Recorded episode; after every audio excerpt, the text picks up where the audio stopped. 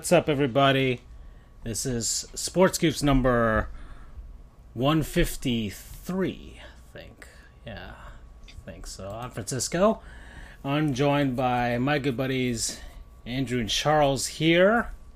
So yeah, 153. And yeah, well, we're here. We're going to do the whole talking about sports things. Maybe. I have no idea. Sometimes we just don't. Sometimes it's just one of those shows where we're just like, you know what? Sports aren't happening, even though they are happening. But anyways, Andrew, how you doing? How's it going, my buddy? I'm doing great. I'm happy to be back. You're making money. That's what you're doing. Mm-hmm. That's what you're doing. You're spry and happy.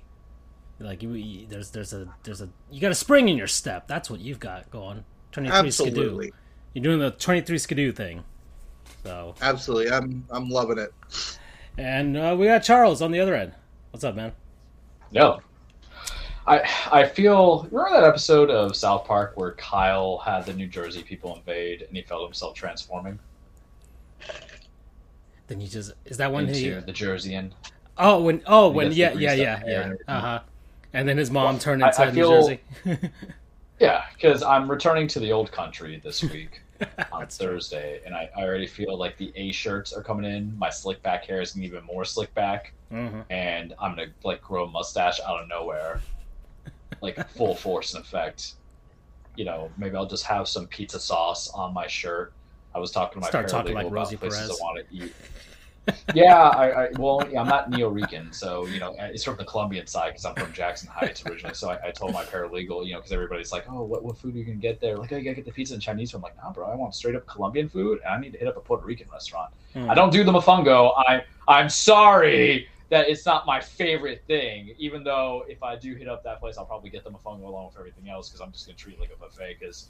You know, the grandparents' birthdays are both in the month of October. My grandfather's birthday is actually tomorrow. Happy birthday, Grandpa. You don't listen. I don't make you proud by saying I'm on a podcast. You know, it's okay. But that's where I am. So if you hear me start watching the Yankees, oh, them Yankees, they ain't nothing with Derek Jeter. You know, going from there, it's just like play like A-Rod again. It's because I'm transformed. Hey, I'm walking here. I'm walking here. Yeah. I'm looking forward to... the inevitable. I've found that when people talk to, I don't know, people from where they were born, they tend to get their accent back. Yeah. That's true. So I'm looking forward to New York Charles. And well, here's the thing: there's two kinds of Charleses, though. There's New York Charles, but also there's like the hillbilly Moosai, to quote Jamie Noble, Charles. Because you got Polk County Charles.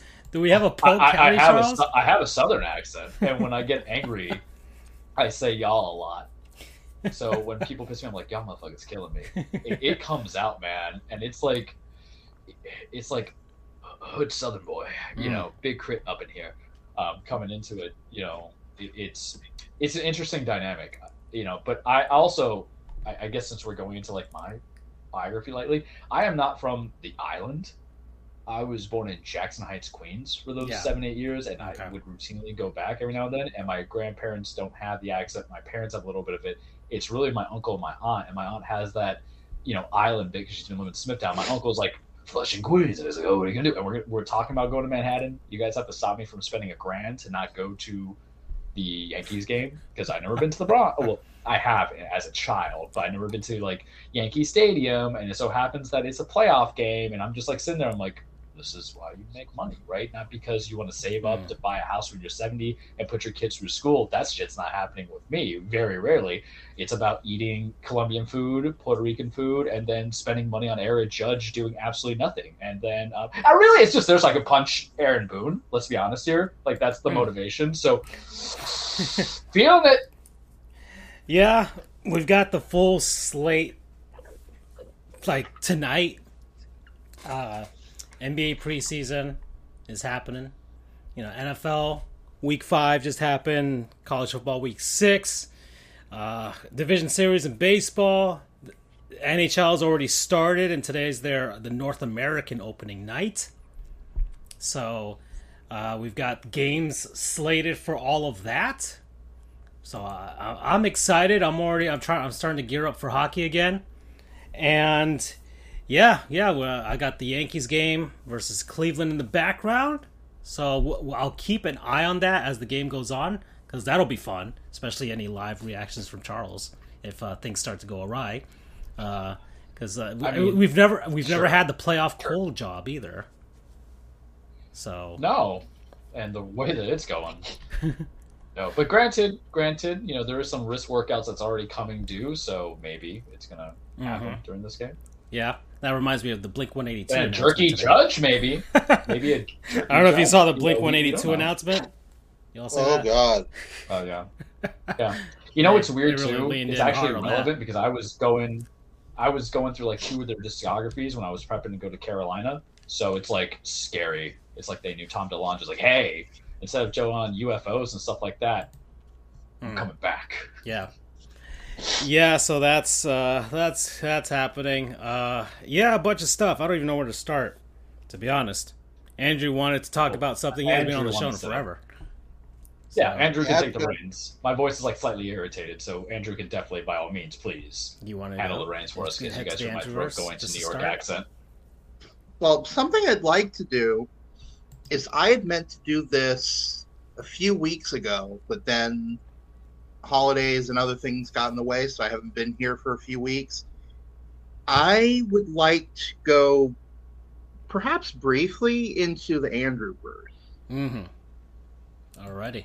Prepare to be shocked and scared. I feel like we should do anytime we have Andrew and Andrewverse stuff, if you like Twilight's I'll tell you, we're not someday, that high production yet where we could have like transitions. Yeah. Maybe someday. So if you guys, certainly you guys remember, but if our loyal viewers will remember, a couple of months ago, we rated who we thought were the most attractive NHL coaches. Sign up. I need to pause in. Why the hell is the white rabbit on our Twitch saying, "Love on what you are," and we become, does it know about the cage, or was that you, Francisco? That wasn't me. That's for sure. Ray knows I'm around. Go ahead, Andrew. So, someone, I don't remember who, wait, who was it? Gambling.com. Yeah, something like that, yeah. Did a ranking of the most handsome NHL coaches based on how well they fit into the golden rule. Right. The golden ratio of how attractive their face is. What? Okay. There's supposedly the golden ratio can tell you how attractive a face is based on how closely it conforms to this sort of ratio. It's stupid, but okay. So, without further ado, I would like to go down the list, or rather up the list. And we touched on this briefly, but it was more of like a rant and like a like us hooting and hollering that someone stole our idea. Do you remember in Sunny when Dennis tries to sell the car and the guy's like, it's a great starter car? It's like, a starter car? This is not a starter car. That was the feeling. Yeah. Andrew's not either. For those who are listening, we got Andrew on this already. No, we didn't go through. We saw some ish on it. We saw where our number one head coach went, and we're just like, oh, what the? He was like number 20 or something like that, and then like Marty St. Louis was like way down the list too, like a bunch of stuff, but yeah. Do you want me to go through the list? Or? I mean, we can. Well, you already covered it.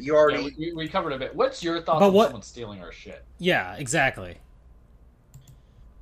Well, you stole my thunder. That's a bummer, but okay. The podcast is available for everybody if you want to hear it. The past episodes on Spotify and Apple Podcasts and YouTube. You know, it goes on YouTube afterwards, not during. So, I think San Luis is way too far down the list. Quads over there, fuck. I think Cooper's way too far down the list. We gave Cooper what, like number 4 or number 3, I think. So yeah, he was pretty high. They have him as 27. They don't like the skinny guys. Well, I mean, somebody had a Twitter account called Sexy NHL Coaches that they made in 2013, and that was when they had their last post, actually. So there you go. But they didn't follow through with the whole thing. That's the thing. They only really just one. There's only one coach. It's Peter Laviolette for whatever reason. That's the only NHL head coach that they thought was sexy. So, all right then. I mean, maybe that's the NLBL. They weren't playing those games. They just knew. Yeah, I dare someone to do the MLB one then, because that was the worst one. I think. I think Brindamore is a little bit too high. He was tied for 10th. Yeah. Tortorella is definitely too high. He's 9th. Mm-hmm. Bruce Boudreau is 16th. And with no offense to Bruce Boudreau, I don't think he's middle of the pack. I think I just laughed at him when you showed me his picture. Yeah. He's he's with you at the barbecue with Andy Reid, so I guess what this goes to show is this someone has a big golden guy ratio thing is complete bupkis. Yeah, exactly. Our criteria, and we did it with Brendan, remember? Yep. So it wasn't just us. We brought an independent source to help us out with this. So it needed. You know, the next time he's on this show, especially like the NBA is about to start, like next time he's on the show, we should just like we'll circle back to this one more time. We're like, Brendan, you remember this? You know, I feel like we got a new job. What did he get? He's big time. Big time. Big time. Damn. Big time. Just like our other guest, Jeremy Taché. Sheesh, man. Everybody, this is a springboard to bigger things. That's for sure. We're the next SNL and Daily Show, guys. Except we don't suck. So, yeah. Yeah. Better that than Mad TV, even though Mad TV had the better cast of characters. Oh, Mad TV was better. Not Mad TV. I'm talking about success, not Mad TV, but there was the one with John Canada? It had Dan Levy in there as usually. Oh, sorry. 1 second. No. It was something Radio City or Saturday Radio City or something like that. I'll look into it and I'll be like. Wasn't the one with Jim Carrey where he came from and all that stuff? Was that? Is that what? No, that year. That's in Living Color. In Living Color, there you go. All right. Yeah, I'm thinking of a different one that had Eugene Levy in there, who was known for apparently like the Dana Carvey show is one of those shows that had a lot of super talented people that worked on it. Even though the show didn't last for very long, but apparently like a ton of people use that as springboards to, or like were a part of that to become something bigger and better afterwards. Like apparently he had a bunch of talented people around him to make that show, and then I guess I don't know, but for whatever reason it didn't work out, you know. He had it starred Steve Carell, okay, Stephen Colbert. Second City Television is what I'm thinking of as Second the alternative. City. Oh, that's a Chicago thing. Then Second City. That's a Chicago thing. Okay. Yeah, John Candy, Eugene Levy, Joe Flaherty, Captain O'Hara. Chicago used to produce a lot of great people, but I don't think it's as big of a hotbed anymore. But okay, sorry, Andrew. Who else? Also Robert Steigl was an executive producer. He did the TV Funhouse on SNL, but most people recognize him as the guy behind. Crap, what's his name? Triumph the Insult Comic Dog. You like Triumph? Huh? This will save some kids. You like Triumph? This is safe to them. I had a Triumph phase as a teenager. I'm not gonna lie. I bought the rap album that he made. Just stupid money. Stupid money. Okay. Yeah, there were a bunch of people from that show. That was. Oh, Andrew, I want to ask this question. I had this plan as well, Charles. So, Gisele and Tom Brady are calling it splits. And sorry, and he's not ready for it.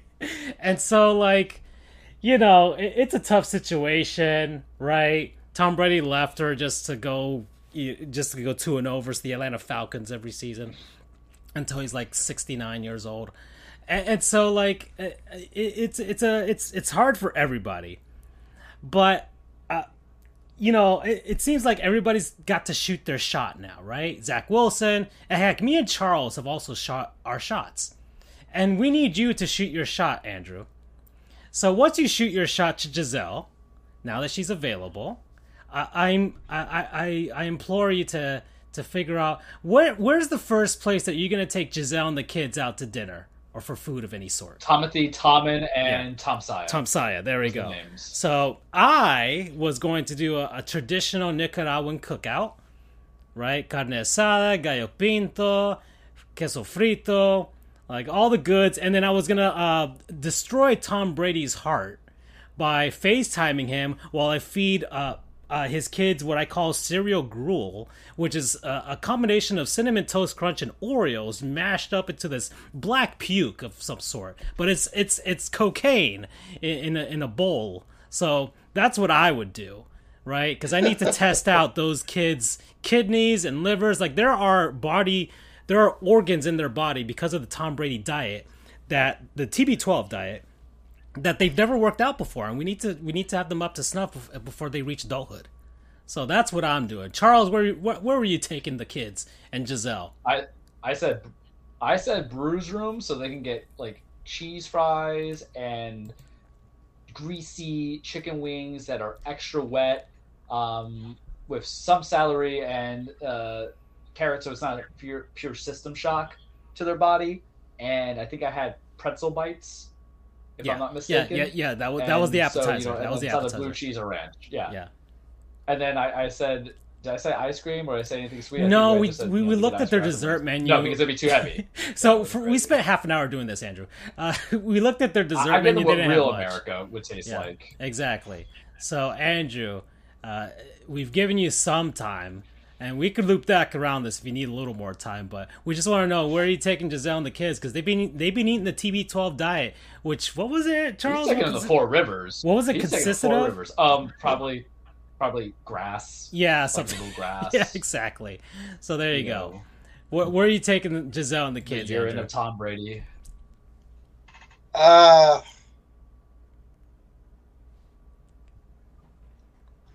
don't know, man. I mean...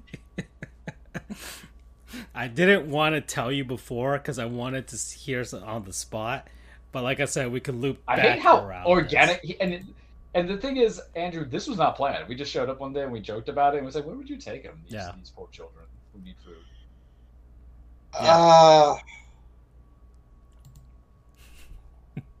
It's harder than you think. Because everybody else is like, "Oh, I'm going to get with Gisele," but nobody thought about like the aftermath. Nobody thought about Timothy, Tommen, and Tom Saya, but us 30-year-old men, we understand that certain ages comes not baggage. I feel is the inappropriate word to you, but accessories. Yeah, right. Fashion accessories in that sense. It's not like Tom was dating like a 23-year-old here. He's having a beautiful 41-year-old Brazilian model that she dedicated her life and soul to, and whatever it is, they may get back to it. We don't know. Love finds a way, but right now, Tom Saya and Timothy need a little Sagona treatment here.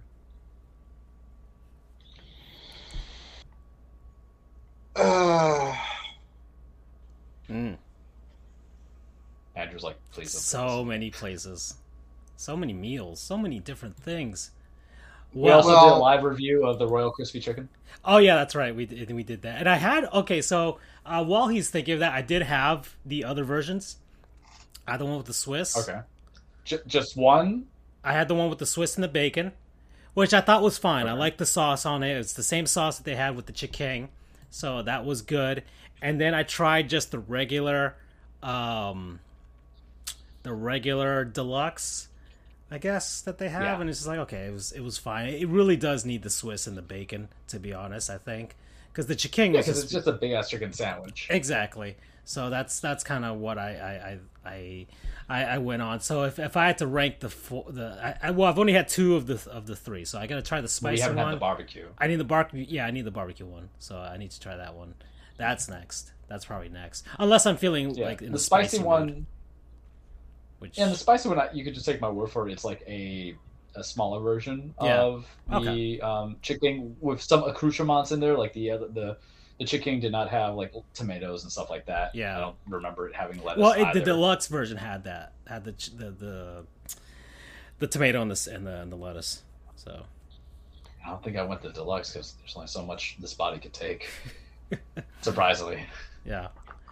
Oh man. Well, I think the correct answer is ask them first what they want to do. But they don't know. That's it's just like living in a cult, bud. No, Gisele might have a memory of prior lives. Yeah. Well, that's why I said that's the correct answer. But because they don't know any better. Come on, man. There's food that we've been into. I'm like, come on, man. It's been like 20. It's been 20 years since Tom and her, I don't know when she broke up with Leo, but like it's been a long time, right? And so she doesn't know any better. She doesn't know where to go. It's like sending it's like releasing a butterfly into the wild and then you're just gonna let a bird eat it. You know, we gotta guide her into this new life, the post Tom Brady life, the post TB12 diet life. That's what we're doing out of this free. Out of love, you know.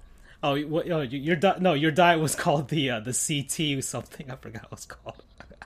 CT3, CT me, yeah, CT, something like that. Something like that. Yeah. Probably what I would do is I would kind of go, oh, you know what? Yeah, that's what I would do. That's a very good. I would try and do something kind of in between, like Charles said, not to kind of shock the system. Mm. Good. You're going to ease them into it. There's a small restaurant chain here in Florida called Columbia's. Okay. All right. We're going to look this up because this is actually what I wanted the show to become. So, all right. And I was about to hurt somebody on the idea that, you know, that there's going to be spicy food in his children's boys' stomachs. Mm. And honestly, for most of the menu, I couldn't care less. You can probably get that better at other places because it's more of a Hispanic, Spanish kind of feel to it. Okay. It's based out of Tampa. Right. But I know it because they have a location and celebration. But those boys probably don't even know what Disney is, so you're doing a 2-for-1 for them. So they have an Orlando location. It's called Columbia's. Columbia Restaurant Orlando. I'm just gonna look at that up. In the ColumbiaRestaurant.com. All right, celebration. Okay. All right. Sorry, it's Columbia Restaurant, but. All right, so I see it. It has like an old-timey type of feel to it. Mm-hmm. All right, okay. My Hispanic ass is already thinking about New York or something, Colombia. I'm like, ooh, Andrew. Since 1967. Well, no, this is dear Lord. This is the Colombia. Gem of Spanish restaurants. It's a Spanish restaurant, they say. So, all right, Spanish, Cuban. All right, okay.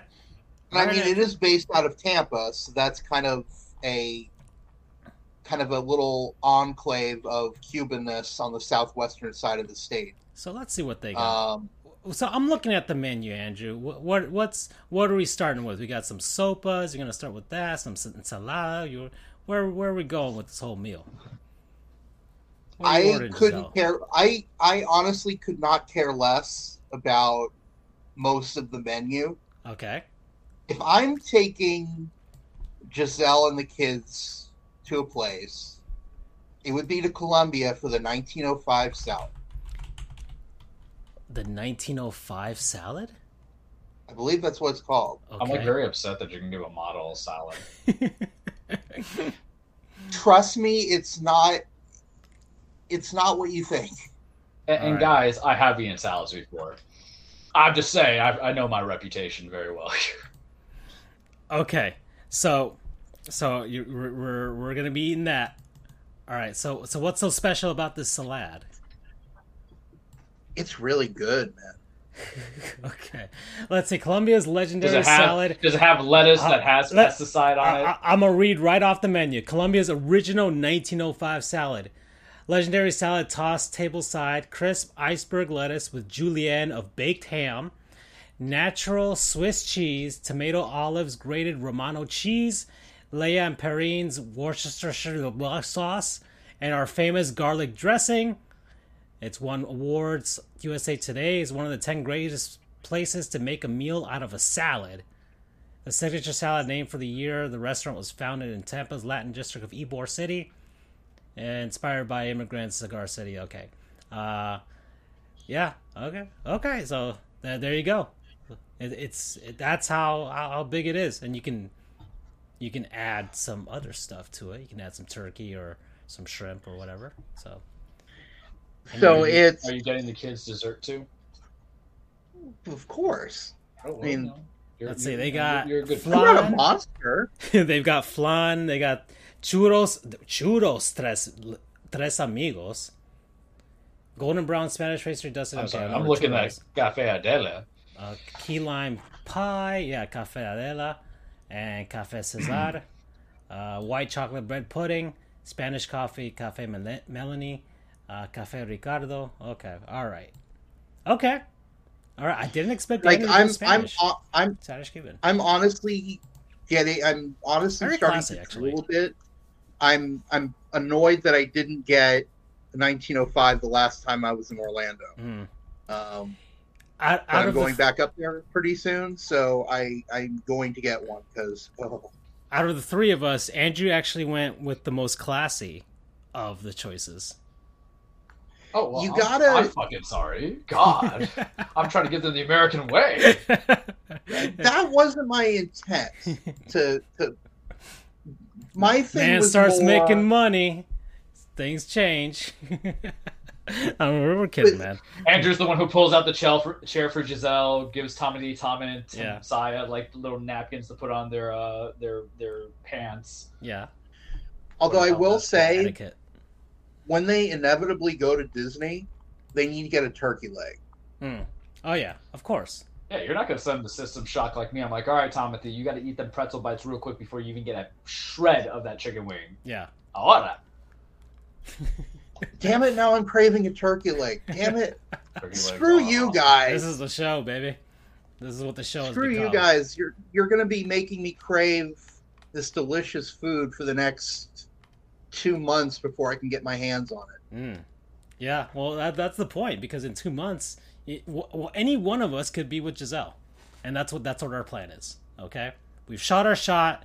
She can listen to the show. This is what we're offering her and the kids. So, and I'm sure yeah, good. No, I said once more. So I have one. This is just something to her. One more thing, Gisele. All three of us. I've thought about the kids too, right? It's not just because, you know, a Brazilian supermodel. Well, we're thinking about the family as well. So that's what's in our hearts. So there you go. I have one more comment on this, and then I think we finally put this to bed. Yes. So which NFL player do you think is going to shoot a shot for her? Antonio Brown. No, NFL, because you gotta think about. Oh no, Antonio Brown's on the NFL players, and he's a fucking goon. Yeah, former Patriot players, Buccaneer players. Just, oh no, Antonio Brown's there's always that one guy. There's always that one guy. Ooh, Rob Gronkowski's just like Zach Wilson's a good one. Gronk is gonna do Jello shots. Hit up that WhatsApp so it's all encrypted. Be like, damn man, that'd be a massive backstabbing, right? Sheesh. I'm all for it. Okay, I'm all for it. All right. Could you imagine ever since I met you, I always want to spike you with football. Whatever, just stuff like that. That'll be like a group chat so we can laugh about because Rob is definitely going to sue us. Oh man. Alrighty then. So we spent a half hour doing that. That was fun. Yeah, it was. So I guess we can do. Andrew, do you know what the heck's going on with Hockey Canada? I've been following it a bit. I don't know what the origin of this thing is going on. Like, is it like a system-wide thing where the board of directors were like all misogynistic and racist and a bunch of stuff? So what precipitated all of this was this was kind of the this was kind of the. You know, the little trickle, a little bit of break in the dam that eventually kept growing and eventually opened the flood, broke down the dam. There were allegations pretty serious ones at that, against a few members of Canada's World Juniors teams from like 2010, 2011, 2012. Guys like Cal Foote on Tampa. I don't remember what was the end result of the investigation. I never heard it, but they just they were pretty serious. They paid millions in sexual assault settlements. Yep. They confirmed they had paid almost 9 million Canadian dollars in 21 settlements filed against its players since 1989.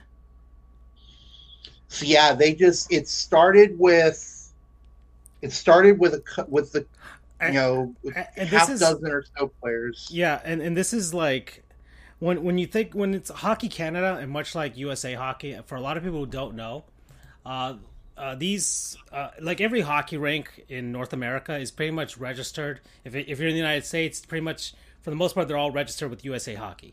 So if they've got hockey, they that's probably because they get, you know, grants and stuff like that and help. So when you go to these rinks, you might have to pay an annual fee to register with USA Hockey. So like when I started doing learn how to play hockey here in Miami, I had to register with USA Hockey and become a member, and that's how they keep track of how many people are in, you know, are playing hockey on the reg and all that type of stuff. So Hockey Canada has the same thing where everybody from the little kids all the way to the adults, even in like just the rec leagues, and we're not talking about like, you know, the guys who are playing on the Olympic team or anything like that, but you have to register. So it's a whole system of things. So it's top to bottom, all of this. So they paid $9 million worth of settlements since 1989, and they're using the money, and this also pissed people off, they're using money that, you know, kids, parents are using to pay off their kids and their membership dues for the year that you have to register every year, and that's also something that didn't sit well with people. It's like, you mean my little boy is paying off this asshole sexually assaulting this person? Like that's also a bad look. So that's one thing that I just wanted to make clear as to how this works in a way. So it began with that, and it's just as they've dug, the Canadian government started digging. They found the charges or the allegations pretty serious, so they opted to open an investigation, and as they kept digging, they were realizing this went well beyond what the initial allegations were about, to the point that there's been essentially a full overhaul of its leadership. Yep. And even some of its overhauled leadership is now gone. Yeah. They fired or resigned, I don't know. Most recently was their interim head. Right. Miss, Andrea Skinner stepped down, as well as the CEO of Hockey Canada and the rest of the board of directors. Like, they're all gone. Every single one of them. But you know it's bad when the interim has to step down. Yeah.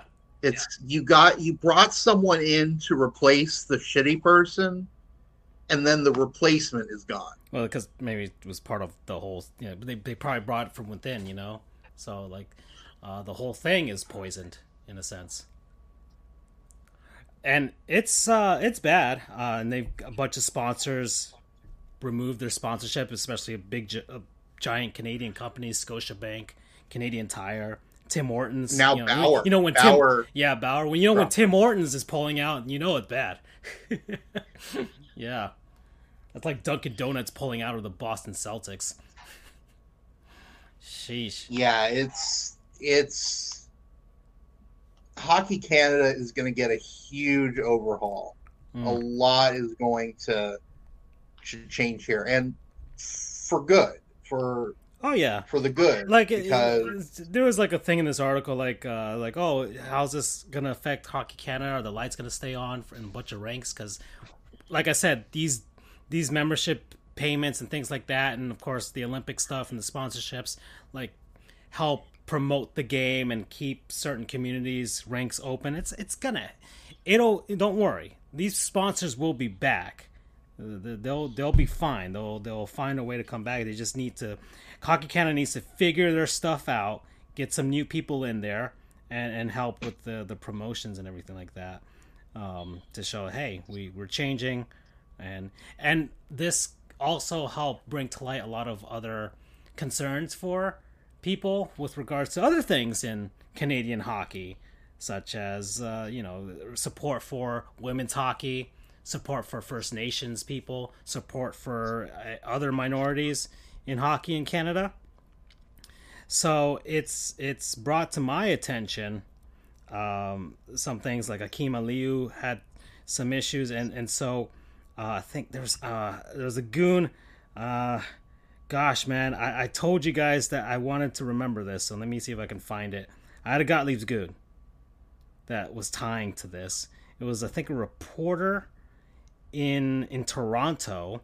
I forgot who he writes for, but Andrew, you remember Brian Burke, right? The GM guy? Yeah, the GM. He was the GM of the Ducks when they won the Stanley Cup, and he went to Toronto to try and see if he could help them. This guy, he famously, when he was I guess stepping down or mutually leaving Toronto, this reporter, his name is Steve Simmons. There we go. Steve Simmons. He asked him what do you think is going to be the best thing now that you're leaving? And he's like, the best thing is I'm never going to have to see you or hear you again. Which is great. It's a fantastic. Huh? What did he say that to? Brian Brooks said that to the reporter that asked him the question. This guy, Steve Simmons, who is the goon that I'm pointing out here.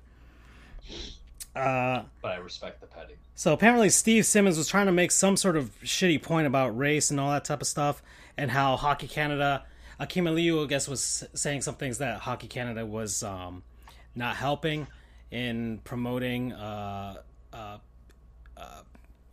people of minority playing hockey to feel safe, to feel welcome, and that type of stuff. This player team is he's black. Yes. So, Akim Aliu. So he made this article. And he's like, I like how he would know. Let's see. No one wants to say this because of the politically correct police and all, but those who coach Akim Aliu must cringe every time they see him in a news report or a commercial talking about what's wrong with hockey. Like he would know. By my count, Aliu played for 23 teams in 9 different leagues in 12 professional seasons and barely finished any season with the same team he started with. If that was color related, how is it that Wayne Simmonds spent just about the same 12 seasons playing in the NHL? And he was making all these shitty points. And when Simmons talked back, like he's like keep my fucking name out of your mouth, that type of thing. And so he was pointing out, like, yeah, but so he Will Smith him. But it doesn't go to your point that we don't feel welcome in this sport, because he remembers he's black in the NHL. Someone threw a banana peel in Toronto when they had like the Kraft Hockeyville game, and someone threw a banana peel onto the ice when he was on the ice. So racist chants, like it's still going on. It's so. So Steve Simmons, you're just a fucking goon, man. Just fuck off. And I'm going to say this again because I need to, once more. I told you guys about, I don't know, it's probably like going on like 8 years ago, when I wrote an article about racism and stuff that goes on in the hockey community, especially in Canada. And I was like, this shit's happening, right? And I talked about First Nations people, and a bunch of people in Canada were like, yelled at me, yelled at me on Twitter and all that type of stuff. Like they said a bunch of shit to me, and I keep, because every time this thing comes back, I keep coming back like, you motherfuckers, I told you all that this shit was happening, and I keep being right. This is what it feels like to be Charles. Is this how it feels, Charles?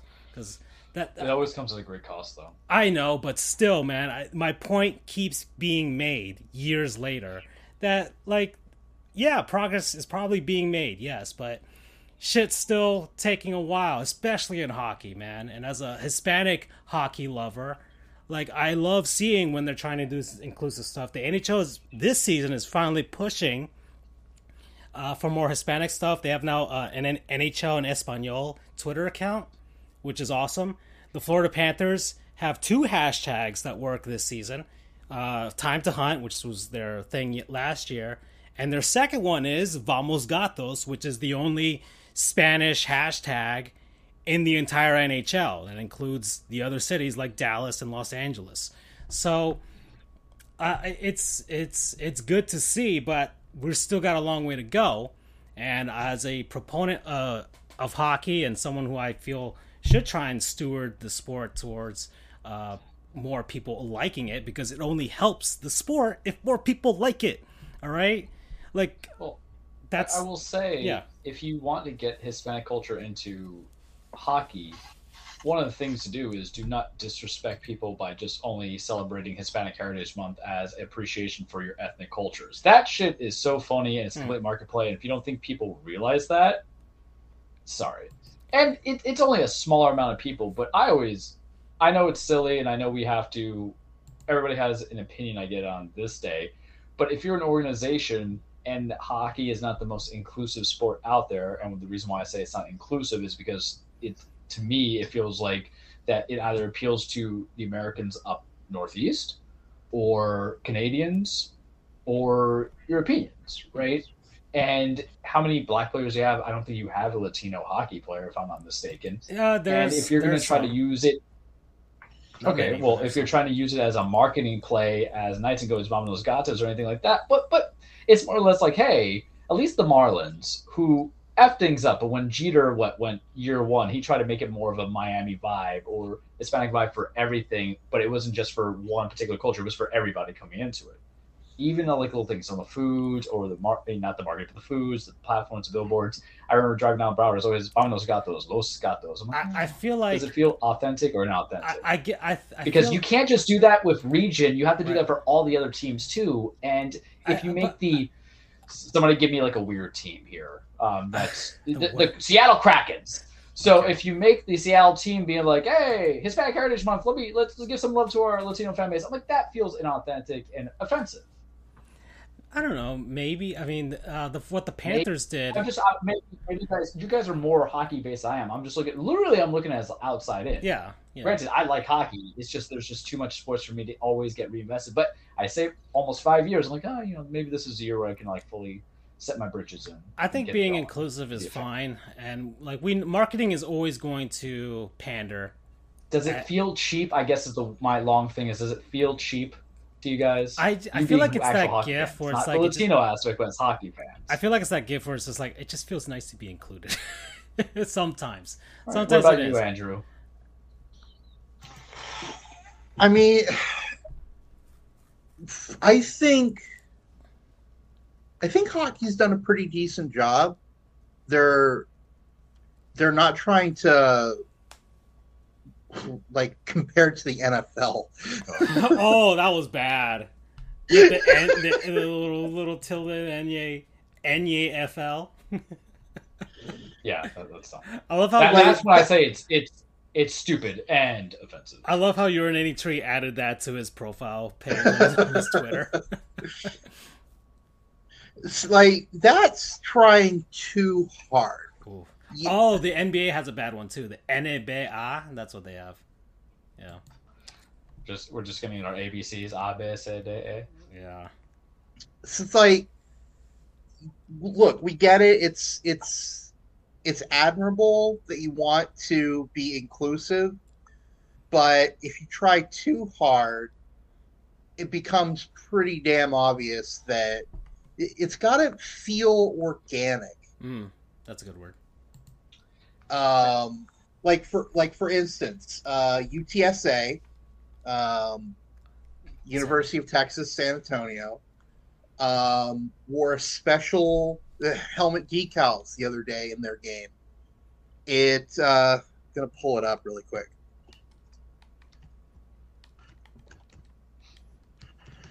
It was Hispanic heritage.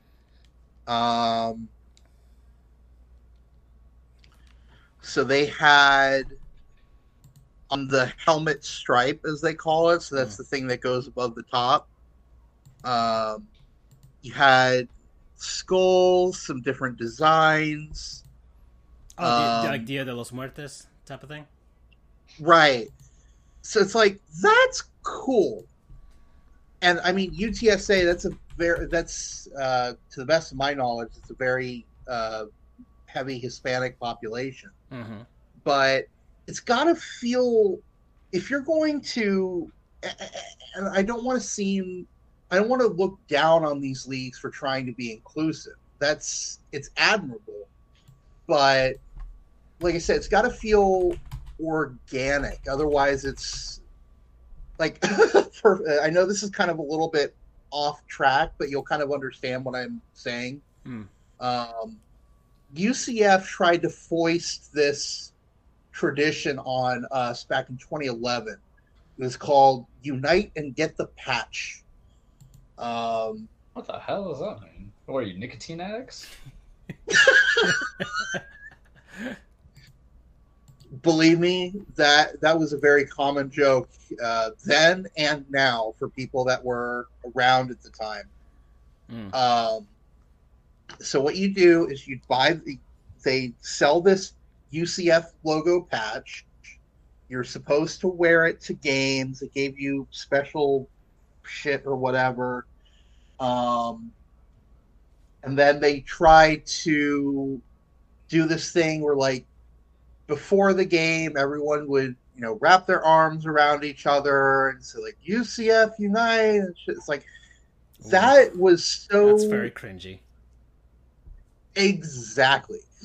That's why everyone hated it. It's because then you have some things organic, like a UCF fan, and his name has, I think, been lost to time, unfortunately. He came up with the moniker Charge On. And then people were like, hey, that's kind of cool. So they started... I don't want to be cheesy, but how do you guys are the Knights. How did you not think charging in any capacity, revelry or anything like that, was a natural first instinct as opposed to, you know, get the patch? I'm just curious. I'm not even trying to shit talk. I'm just like, this is something that seems so simple in marketing and accessibility and imaging is actually, you know, not as in the nose as we think. For what it's worth, our athletics department and namely our, marketing department was not that good until about 2012. It was not great. Organically, the Charge On thing came on. And look, I'm not trying to compare a little moniker that UCF uses to honoring and acknowledging Hispanic heritage, Black heritage, Asian American heritage. This is the one time where UCF comparisons is relevant. Thank you. We will say it for you. Because it's... there's a shirt that says about a friend of mine has that has rock, paper, scissors on it and says throw what you know. That's kind of what it is in this case for me. It's that as much as it helps me to tie into things that I know and experience. But anyway, so it's got to feel organic, like the Charge On thing where people heard it from this guy, so they started saying it.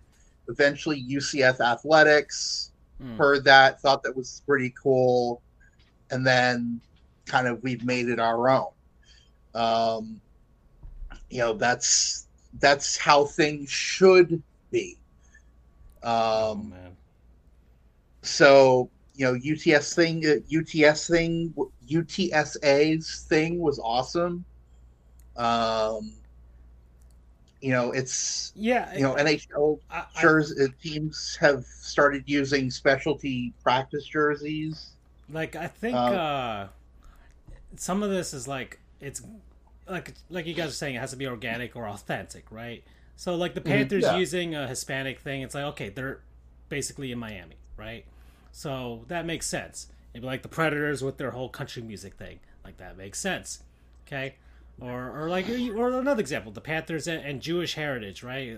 Like in December, they do that, celebrate Hanukkah and that type of thing. So it's like, okay, that makes sense because of how many Jewish people are from up north come to South Florida. So it's the same thing, but it's weird. Like with the NAFL, which makes 0 sense.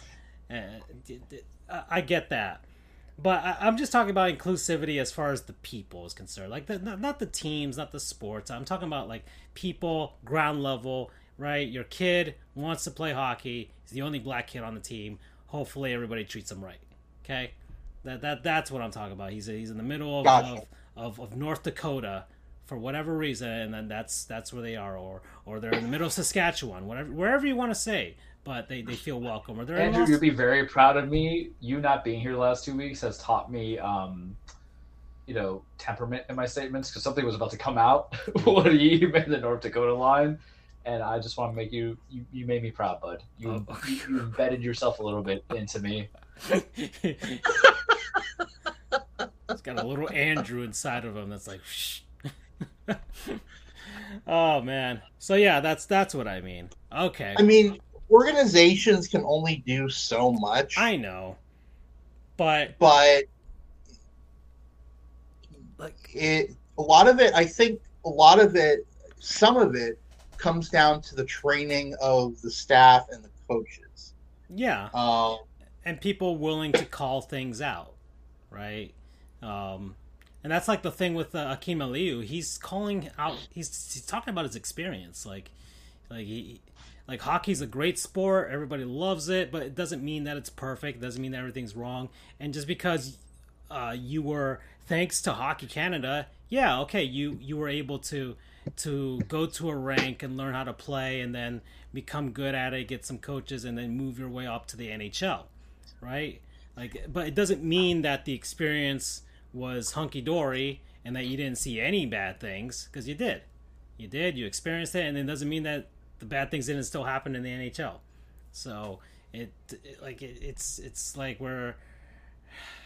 okay. Anyways, we this is good though. 54 minutes that we're actually talking about sports and serious things.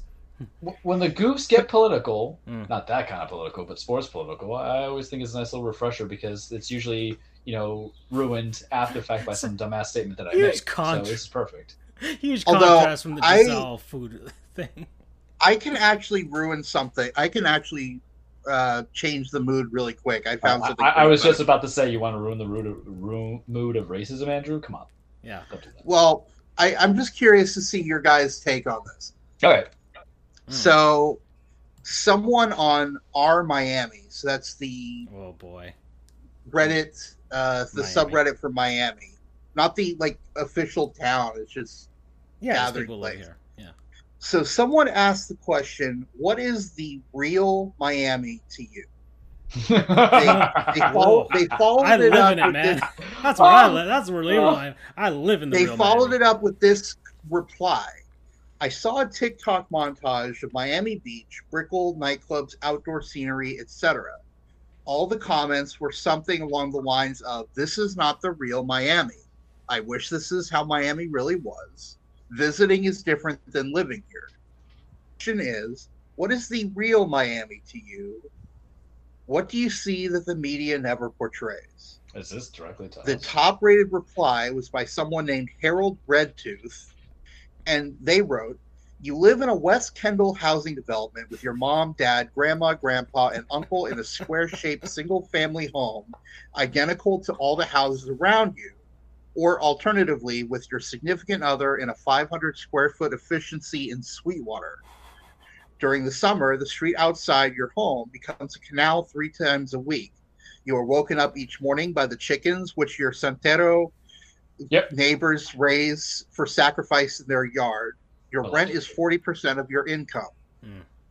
You drive your 2008 Honda Civic with a bad transmission everywhere you go, including 1.5 hours each way to your job downtown because you don't live close enough to the Metro Rail to make use of it. You've resigned yourself to the fact that the rail extension you were promised years ago is never happening. You spill your colada on yourself while frantically swerving to avoid a collision with a leased BMW being driven by a cokehead at least once per week. For breakfast, you eat rice and beans with Maduro. For lunch, you eat rice and beans with Maduro and a quarter chicken. For dinner, you eat rice and beans with lechon leftover from your Tio's Memorial Day barbecue at AD Barnes Park. Sometimes after work, you go to a Pilates class or CrossFit gym in a converted warehouse. On Friday nights, you go to drink craft beer or smoke hookah in a different converted warehouse. If you are feeling really crazy, you will Uber downtown to party in Wynwood or Brickell, losing possibly 10% of your net worth in the process. Dear Lord. You are in debt. Mm. Sometimes at sunset, you feel a gentle breeze tinged with the smell of the ocean and look towards the sky to see a chittering flock of parrots swirling beneath pink-tinted clouds. For a moment, it's all worth it. Then you are struck and killed by a leased Audi being driven by a cokehead. You know, a lot of I would say it's not accurate. I mean, some of it is. I mean, some of it's not completely pretending to me, because me and Charles didn't grow up here. So that's one thing. Like, and neither did you. What? We didn't grow up in Miami. No. But I have a butt on that. I mean, we lived in Miami, yes, but some of it... a butt on living in Miami. Oh, okay. I'm just trying to remember my butt for Mr. Kendall Sweetwater. Oh, okay. Because there's Miami... I'll let you finish and I'll go on my diet. I'm just saying some of the experiences, like knowing a bunch of my cousins and stuff like that actually are born and raised here. Like, yeah, that's exactly their situation, their living situation. I know a specific family, a part of my family that has the situation of they live with their parents, all four siblings in the same house in West Kendall. Like, that is completely accurate. Or having the food at the park and the leftovers. Maybe. Like, that, all of those things, I even coming down from West Palm Beach, I have seen and experienced, yes. And then coming down to live here, now living here like 8 years now. Dear God, I've lived here 8 years now. But 8 years now, like, yes, I've done a little bit of everything that is on that list, whatever it was. Not being the driver on Below, of course. We're putting that on the record, not leaving that for interpretation. Mm. So there you go. What was your butt, Charles? So that's a tale of two cities right there, because what you have is Kendall, Doral, Sweetwater, Miami. And I'm going to tell you right now, all those downtown people, a quarter of them might be Miamians. Mm. Or South Beach, and then the other portion of it is people from Broward and Palm Beach, straight up. So just saying that. And then the other half of it, which is that because Tale of Two Cities, there's that, and then there's Hialeah, Miami, and we're talking about rails on the doors, rails on the windows, loudest dogs that you can get, abuelas and viejetas just sitting out there smoking their cigars. Mm. That you wouldn't mess with, tough as nails.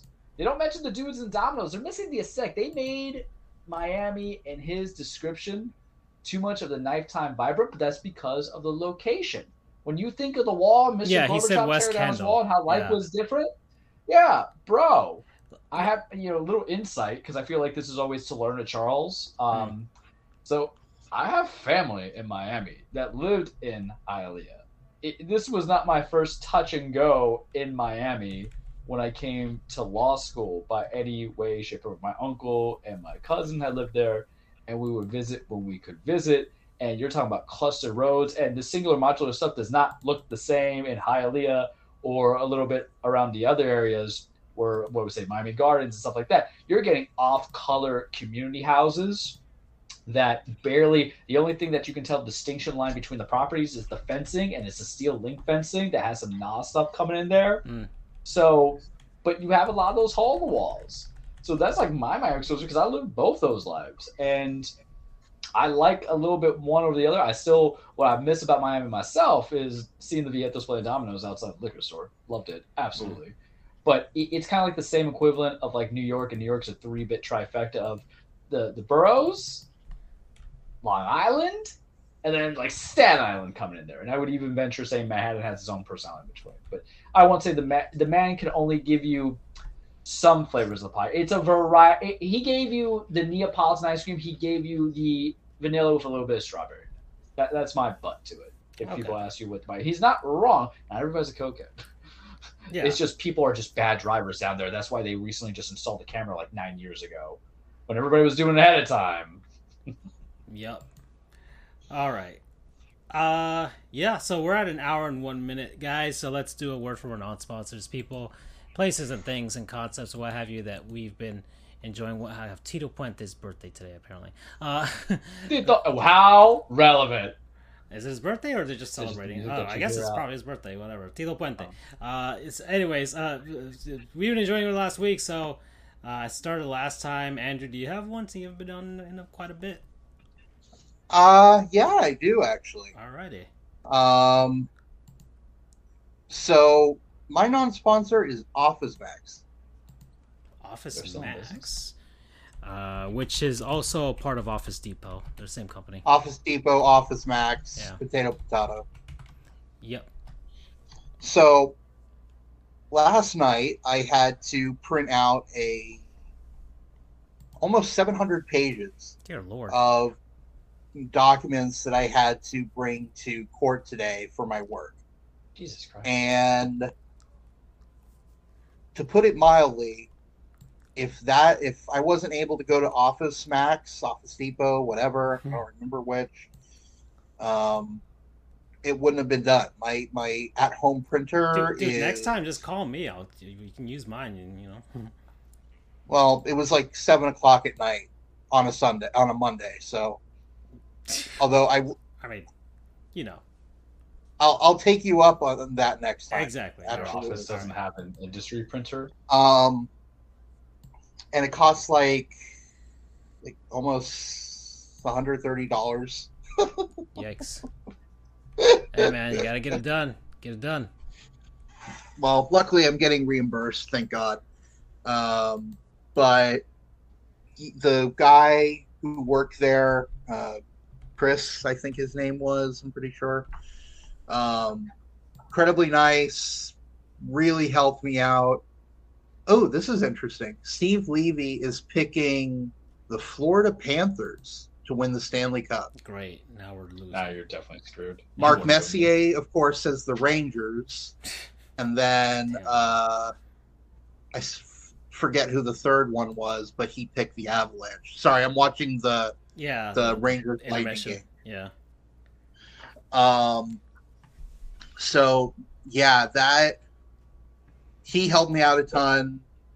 I try not to use the term literally that often. I try to save it for things where it actually would not have happened, or actually would or would not have happened, or whatever. Mm. I literally would not have been able to do that without Office Depot, Meepo, whatever. Maxipo.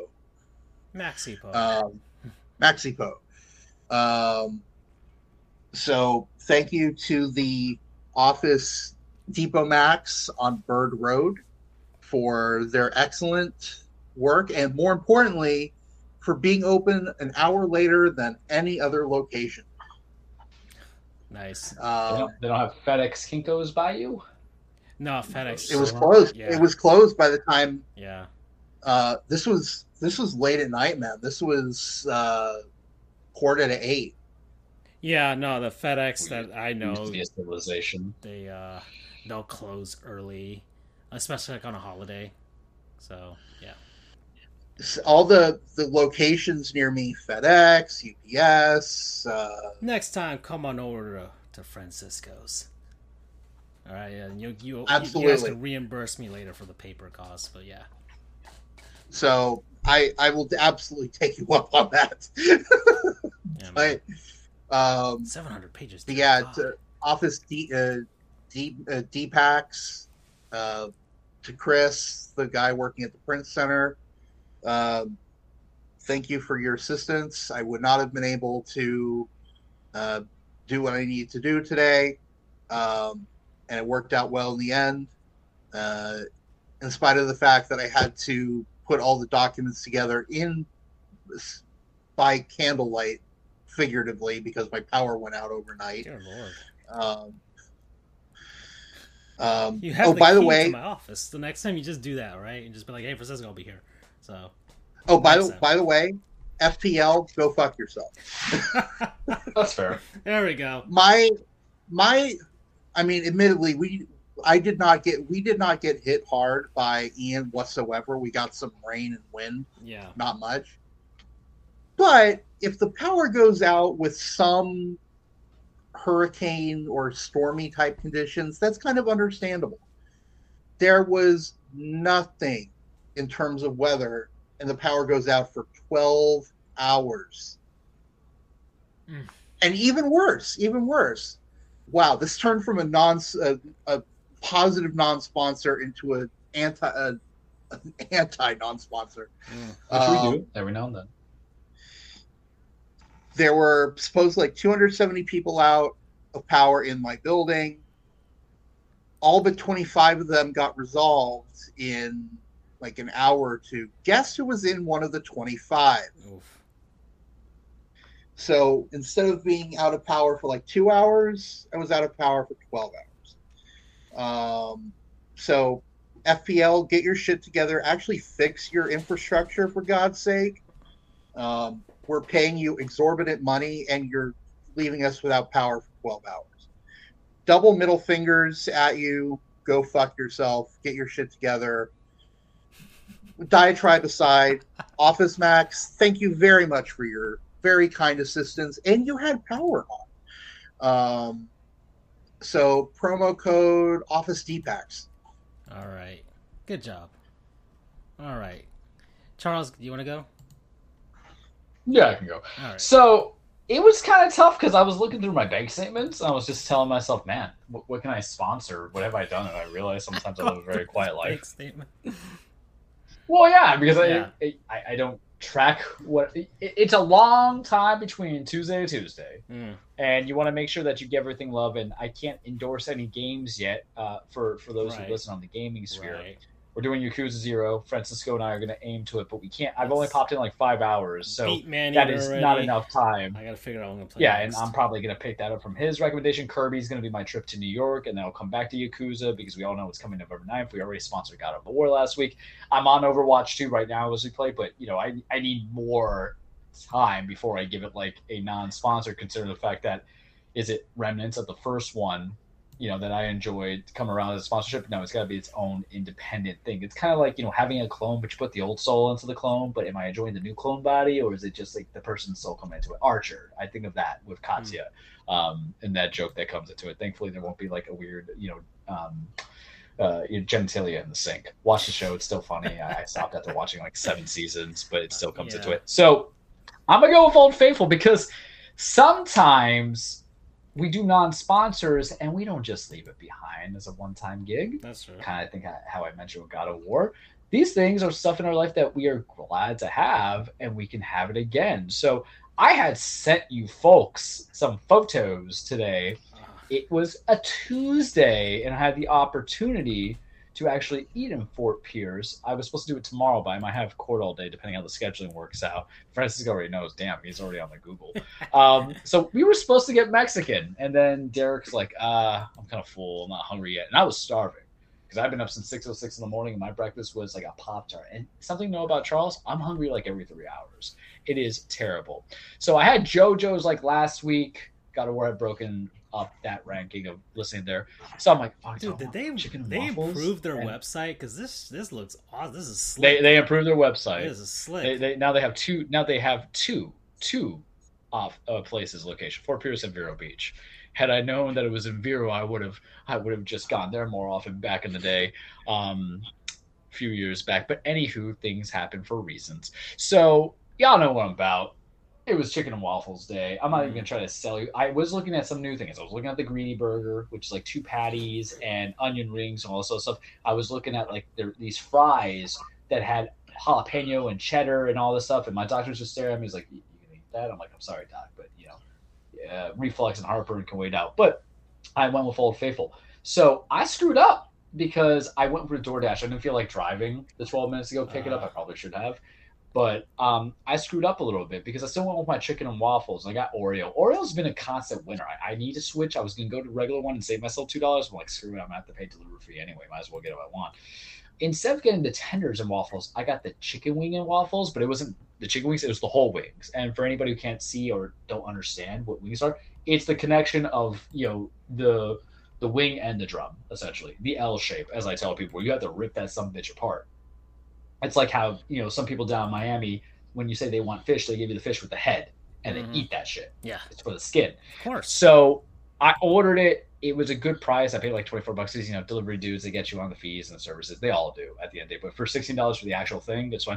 I didn't get fries this time because remember last time they gave me free fries, I told you guys, and that almost killed the obituary was being written. So we just went with the chicken and waffles. So we went Oreo waffles. We went mild honey sauce. And it was, I got to tell you this, guys, when you do it as like the whole chicken, it is just sauteed properly. So here I am. I got a gold tie on, champagne tie with a tie bar because I accessorize. And then I have a white shirt. And I'm trying my hardest to be like, I can't get shirt. Because I didn't eat in my office. My paralegal was there. And thankfully, I didn't want him to see me like eating like chicken like that. If I had a knife and fork, it's fine. But we were about to get dirty down. Like dirty down. Like I'm Dracula suckling the fresh blood of a transplant. So I'm like venturing taking my shirt off, man. Like I'm like I gotta do this, man. I'm gonna wear the A-cut. The New Yorker was coming out. I was gonna be caught eating dodgeball with that stuff. Yes, but yeah, pretty much. So I'm ripping it. I'm eating it. And the funny thing is, I didn't register. It didn't register to me that it was the whole chicken wing and drum until I started cutting it with the fork and knife. I'm like shit. So I'm eating it. I'm sautéing it. I'm eating stuff, and it was so good. But the problem is, fellas and ladies and everyone out there who loves chicken like I love chicken, if you have the option between chicken wings and chicken tenders, always order the tenders because you get every maximum amount of meat. When you have the whole connected chicken, you got no. I got this, the three wings. You saw it, right? Yeah, the whole thing is the bone interrupts as you're not getting as much meat to it. This is a recession. We're hungry. We can't eat the rich yet, so we got to eat the right kind of chicken. But mild honey so good, the Oreo's so good, the sauté, and the problem is too is that I like to go chicken waffle, but because I had to use both hands, this was not like a regular like what me, Tomothy, Tommen, and Tom Sy would do at Bruiser Room. We just get the 3 fingers on our chicken wings, so that's how I eat chicken. I just do it with 3 fingers. I feel weird doing 2. Like the flats they're not that complicated. Why do you need 2 fingers anyway? I don't understand that, but that's a different philosophical debate. But with this one, I had to rip that stuff apart, you know, like slurping on it and shit like that. It was absolutely excellent. Every time I'm in Fort Pierce, man, it's either got to be Fats or JoJo's or Pueblo Viejo when I get the Mexican, but maybe I'll do it tomorrow and get today. Hopefully in New York, I get my Colombian and I get my Puerto Rican food. Forget the Chinese, you know, I know it's great up there too, but I have needs in my life. But Fats, you always hit my local needs. It's food for the soul. I don't know how my blood work is perfectly fine. I don't know how it's high cholesterol or no high cholesterol. I don't know how it's no high sugar when I eat that stuff. And you guys know I eat that like every 2 weeks. But you know what? You're my will to live. You're the wind beneath my wings. Did you ever know that you're my hero? Whoever created Fats, you get a baby vessel. So Fats, chicken and waffles, I always get there. We love you. It's so good. Hashtag or promo code comfort because I be coming. It's so good. Yeah, it's good. All right, guys. So I went back home over the past weekend. My dad, we're celebrating his birthday, right? Went out with the kids to a hotel, just, you know, on Singer Island. Spent a couple of nights there, enjoy ourselves, enjoy the pool, that type of thing. The food was terrible there, just terrible. I've been having bad luck lately, man, with the food in these outside places. It's not good. I don't know. There's some sort of demon following me. Not sure. Some sort of yokoi or something that I got to get rid of, an exercise of some sort. It hasn't been good when I've been going out to these different places. That or it's... Or, you know, just I've gone to places where people just don't like seasoning their things. I had a hamburger that was awful, man. Just an awful hamburger. Like, that was bad. Is there nothing worse than a badly seasoned hamburger? It tasted like literally they just threw it on the grill. They just threw it on terrible. The grill. Like, all the juices leave you. Like, it was nothing. It's too much of a geometric shape. It was just nothing. It was bad. Bad. So... Man, it gives me more appreciation for the fact that I do have skills and that I have skills about cooking. Okay? So, I'm like, you know what? I come back home and I could cook my stuff myself, right? That's what I was going to do with Gisele and the kids anyways. So this is my non-sponsor is my little beautiful hot plate right here from Cuisine Max. Okay, guys. Can I just appreciate the fact that you sounded like you went to go get it to show us as if we're there in person? I know. I want you guys to hear it. It's beautiful. It's blue, so you can get it in different colors. But let's see. Is that? I'm trying to find the exact one that I have here. I think it's this one. Yes, that's the one that I have. Okay, so yeah, the Cuisine Max electric hot plate, 1,500 watts, cast iron. They got it in different colors. This one's in black. Mine is in blue because all my appliances are basically blue for them, or black for the most part. And I was like, yeah, let's go crazy and have a blue one. So that's what I did. They have the double one, and I was measuring it, and I was just like, if I have the double one, I don't know if I can fit everything. I don't really need to right now, but I feel like I'm gonna regret that decision later on when I need two things to cook. But no, it's fine. The single's fine. It does take a bit to boil like a large pot of water.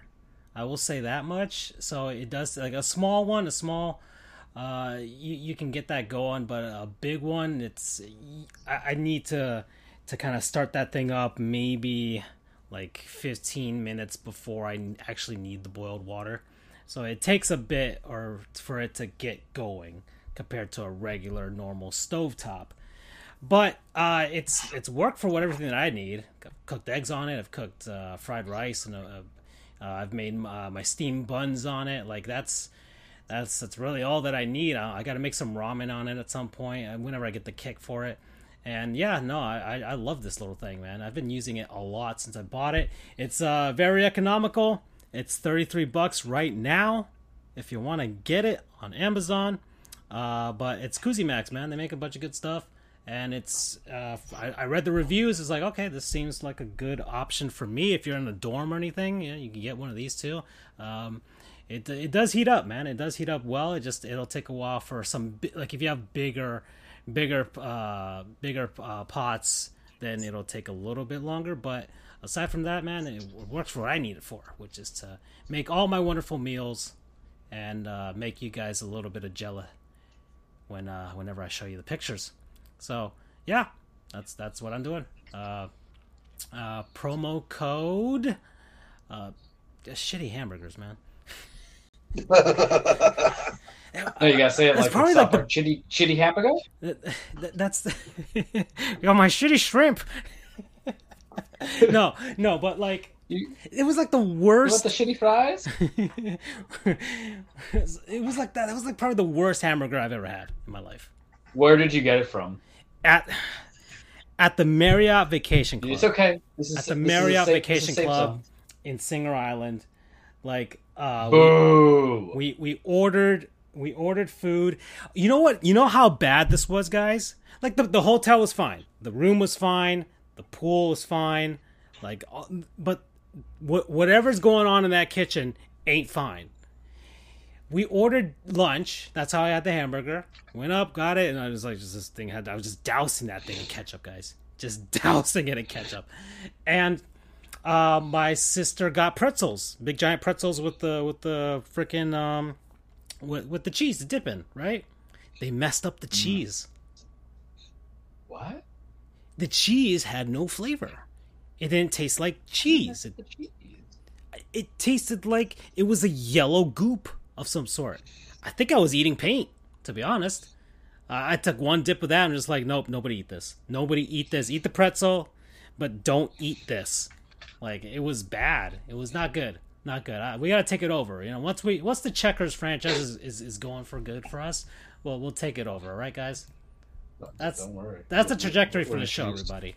Is we're eventually gonna take the proceeds from this. Jack. Yeah, we're gonna go to Checkers, and we're gonna buy a franchise. I don't know where we're gonna set this franchise up, guys. Where do we set up our Checkers franchise? I mean, if it goes up to 4 a.m. in the morning, it's gotta be like somewhere in South Florida. Yeah, we need people who actually can go there, except for the three meth heads. Put it near my house because there are no Checkers anywhere near me. Oh, that's a pretty central location, actually. That's not a bad location. Yeah, that's safe. Yeah, that feels safe.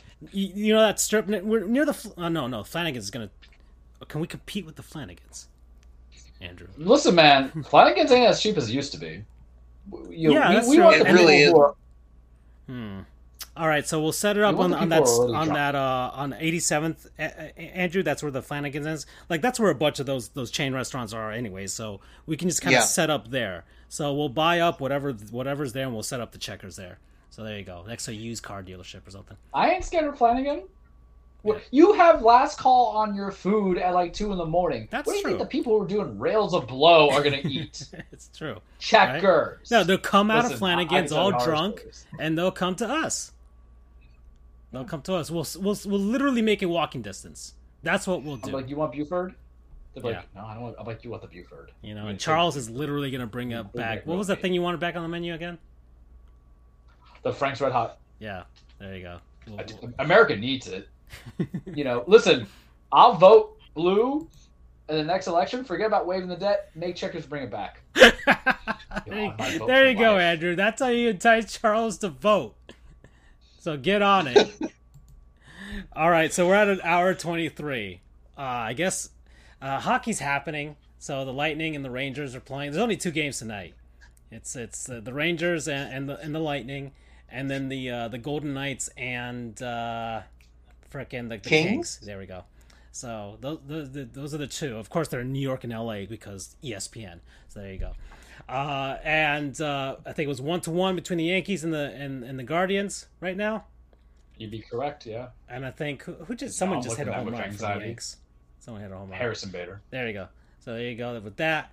And speaking of baseball, I want to get to the thing that I wanted to talk about. Division series. So the division series are happening. So the Mets trash. Wait, no frauds. Wait, well, damn it! Which one do you want to do? Well, damn, Andrew, take control. Go.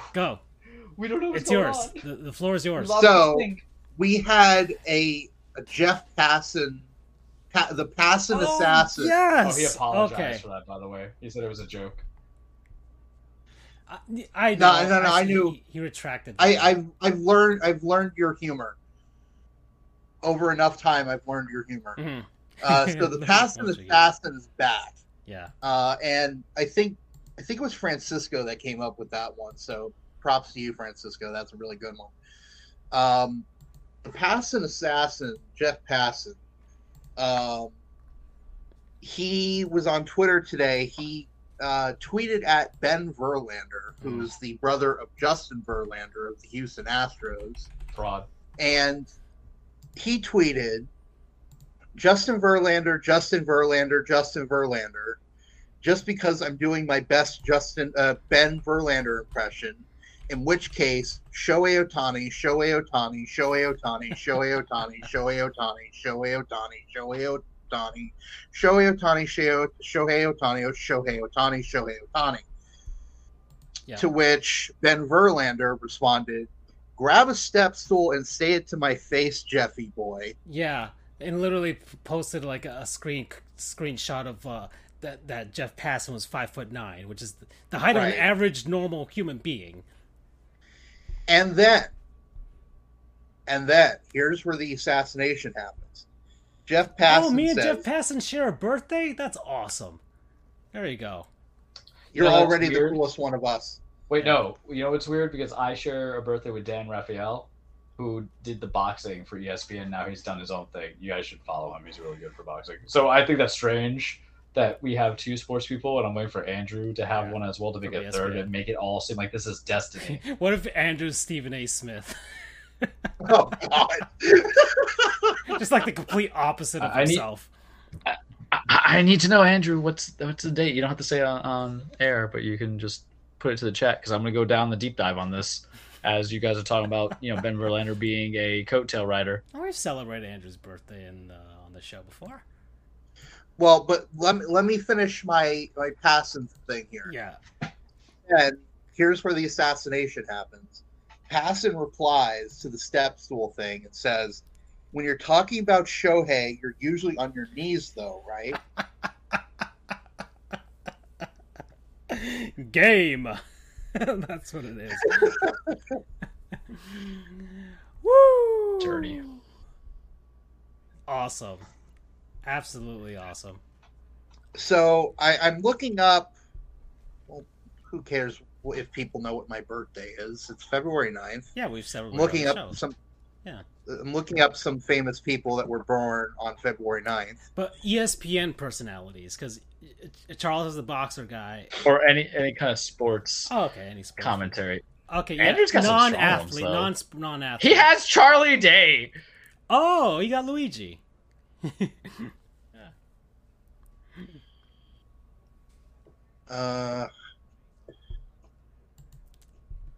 So, all right, so he's got Charlie Day. That's fine. That's cool. Let's see. Okay, cool. So Tom Hiddleston. Okay. Michael B. Jordan. All right.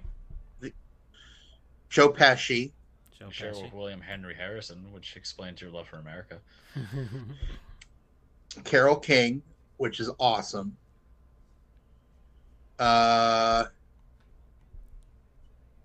William Henry Harrison, the shortest presidential tenure. Yeah. Vince Papale. You know, of Invincible, Matt, what the hell is his name?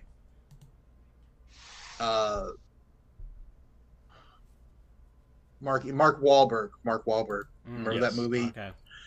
Saquon Barkley. All right. Vlad Guerrero. Senior. Not the fraud that's in Toronto. Bummer. The Rev. He's the drummer for Avenged Sevenfold. Miss you, bud. Jalen Green. The basketball player. Okay. The Houston Rockets. I'm not really seeing any sort of sports personality. I didn't see anybody. So that means Michael B. Jordan, close enough, right?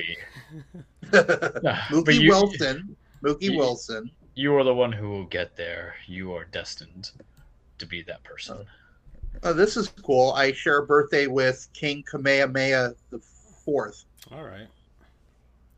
Logan Ryan, who apparently used to play for the Titans. Yeah, he's on the Giants now, I believe. No, or is he on the Bucks? Ooh, Bill Veeck. All right, that's a sports guy. That's a good one.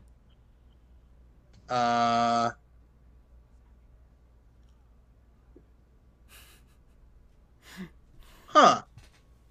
share a birthday. Oh, you'll like this, guys. I have the same birthday of the guy who does the voice of Agent 47. Oh, in Hitman games? Or games from Hitman. There you go. KJ McDaniels. All right. Is this how many video game voice actors Dalton, that I can like? Oh, I know that guy. Jair Alexander, Packers player. So also trash. Mm. All right. Co-owner of the New York Islanders. Okay. All righty. The rabbit hole was strong. Okay. All right, can we talk about baseball? Yeah, sure. It's not February 9th. Jeff Passan. All right, Jeff Passan. There you go. But we had to see. It's a real MVP, actually, even though he retracted his statements, but still a real MVP.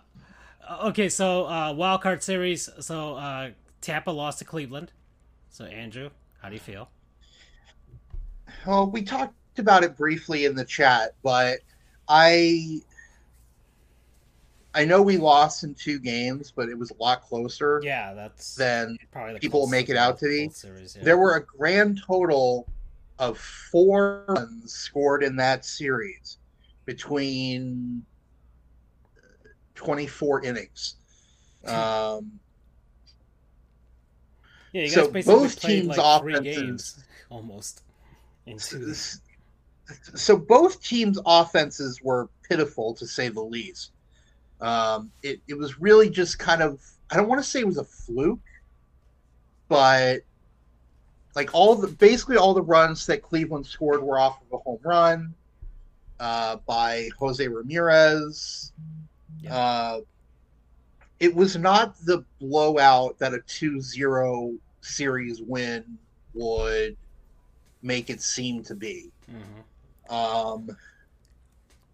That being said, I know I was a little bit miffed and was kind of really you're actually calmer pissed when we were talking in the chat when it happened. Yeah, but you're calmer this year than last year because you didn't. I was more pissed about last year because of that fluke play that led to us getting knocked out, where it bounced off the Red Sox player and it went over the fence, so it was a ground rule double instead of a hit that would have scored runs. But I still think, even with time to reflect on it, I still feel like this team is not going to be able to... 2020 was kind of almost like an aberration, I think, because our ownership keeps moving players and we don't have that time to create a cohesive unit that can work together. You guys had a ton of injuries this year though. And we had a ton of injuries too, yes. But still, we had a lot of our guys back for the playoffs. We had Glasnow back. We had Franco back. We had Rosarena back. Really, the only 2 major people that were still out were Zunino and Kiermaier, which, yeah, that hurts, but I don't think it's enough to derail a whole playoff. It's not like with Tampa where we lost Braden Point in the NHL Stanley Cup last season, where losing Braden Point was a huge loss. With no offense to Kiermaier or Zunino, but it until Sternberg either decides that he wants to invest in the team, and I say Sternberg, I really mean the whole ownership crew, but he's kind of the figurehead, kind of like Derek Jeter. He was the figurehead of that ownership group, even though he wasn't really the owner. Except Sternberg actually has. But right, until Sternberg decides he wants to invest in the team, or we get a new owner. Yeah, right. Both of those. Yeah, right. I don't know if we'll be able to win a World Series. I mean, I would love if we did. I think it's possible. It's just. We keep getting rid of guys, and now it looks like Kiermaier is either going to be out, or he's going to be traded, or he's going to retire. I feel like the situation is worse than like the Seattle situation, where that 95 team had to make the playoffs in order to save that franchise. Whereas the Rays have shown, like, yeah, we can win. We can win under these like horrible conditions in this horrible ballpark, and like maybe Sternberg and the owners are like, well, we don't really need to show the people that we can win and we can do this and make them show up and get the support. Now it's just like, can we get them to give us the money? And if not, then just like, oh, well, we'll just keep the status quo for now until Until, well, they might do the ultimate plan, which is just to up and move someplace else, which is, like I said, worse than the Seattle situation, where Seattle basically made everyone just fall in love with the team so much that they couldn't get rid of them, you know? Yeah, and unfortunately, I see ourselves eventually going down the route of Oakland. So apathy is so terrible that it's like you want to forget it. But the problem is Oakland sucks. We actually have good teams. I mean, technically, Oakland you know what? Last 2 years. No, I have a better analogy here. Major League One. Major League One. Sternberg and ownership are the whatever the name is, the antagonist owner who tried to move the team coincidentally to Miami. Bear in mind that was like 1986, so the Marlins didn't exist. But I feel like Sternberg is trying to suck the life out of the fans, which will eventually impact the team, which will eventually cause the team to move. And they'll try and justify saying, well, we don't have fan support. But the problem is you're not giving us anything to... The team is succeeding in spite of Sternberg. And there could be some arguments that maybe Kevin Cash... can't get us to the next level. Who knows? But then again, a lot of people were saying that John Cooper couldn't get the Lightning to the next level, and here he is winning 2 straight Stanley Cups. I thought the Avs won last year. I'm just joking. It's hockey season, man. It's where we're going. I know. I know. I'm not gonna say anything. I had a joke in there, but. Life has taught me this. Damn it, the little Andrew with him is talking. He's gone native. All right. Well, we got to move on to the next series, guys. So it's an hour 38 we're at right now. So, the Phillies and the Cardinals. I watched that series for the most part because my brother-in-law is a Cardinals fan, and man, what a terrible way to go out for Pujols and Molina and Wainwright. They blow the game in the 9th inning, giving up 6 runs in the first game, and then that was it. Like that was it. Whatever spirit, whatever magic, BS magic that the Cardinals always seem to get around this time, it seemed like they were destined to get Pujols and those guys one more ring. It was gone after that. That was pure definition of a regular season team. It felt like. Oof. Well, Central Division, so. But yeah, there go the Cardinals. And Paul Goldschmidt, I know it's regular season, the MVP vote, but man, he did not show up at all in those 2 games. Poole showed up. Actually, got his last ever at-bat, along with Molina. They both got singles, so something at least for those 2 guys. Is Wainwright retiring too? He hasn't really officially said. He hasn't officially said, but from all accounts, it seems like that's probably where he's going to lean to. Or the Cardinals are going to basically not re-sign him or something. So there you go. That was the Cardinals series. The Mariners beat the Blue Jays. And the Blue Jays with their own epic choke, which was, Charles feeling happy being an AL East team there. Everybody said it was going to be the Blue Jays who won that division. Oh, and 2 guys Jr. here are part of the AL East. Oof. And everybody, Andrew can attest to it. Oh, it's the Blue Jays. They're really scary. They got Bo Bichette. They have, Biggio. They have Vladdy Jr. They have all these things. They fired their coach manager midway through the season. Poor Charlie Montoyo got, crucified for no reason. They couldn't stomach it out. Everybody blew down. Of course they were going to get in. The AL East is... It's classy, baby. It's classy. It's the billionaires club, except for the Red Sox. And they blew it, and I was happy. Yeah, so I'm happy for Seattle. If I think Andrew, you're on the Mariners bandwagon now, right? Well, I have been for quite a while. But like officially, now that the Rays are out, you are like full on. They're the team that you're rooting for. Yeah, full on CS Rays. Well, I mean, yes, I mean I can dive into further detail that I sent a letter to Ken Griffey Jr. and Randy Johnson when they played. That my uncle lives in Seattle. Oh, that's awesome. I've been to Seattle. I played Ken Griffey on the SNES, but that doesn't mean I'm rooting for them. It's okay. You can just say that you're supporting the Mariners because they give you hope in your spirit. All right. So yes, I am officially on the Mariners bandwagon. Nice. So there you go. And then the funniest one, the Mets.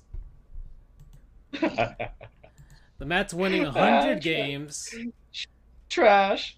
Leading the NL East by like, I think it was at one point over the Braves, like 13 and a half games or something like that. And one of their like studio analysts was like, the NL East is over back like in like June or something like that. And, the Braves catch up to them, which, you know, both of those teams are, I don't know which is the worst evil between those two, but when the Mets lose, it's just funny. It doesn't matter to whom. It's just funny. It's just always really, the same way. Yeah.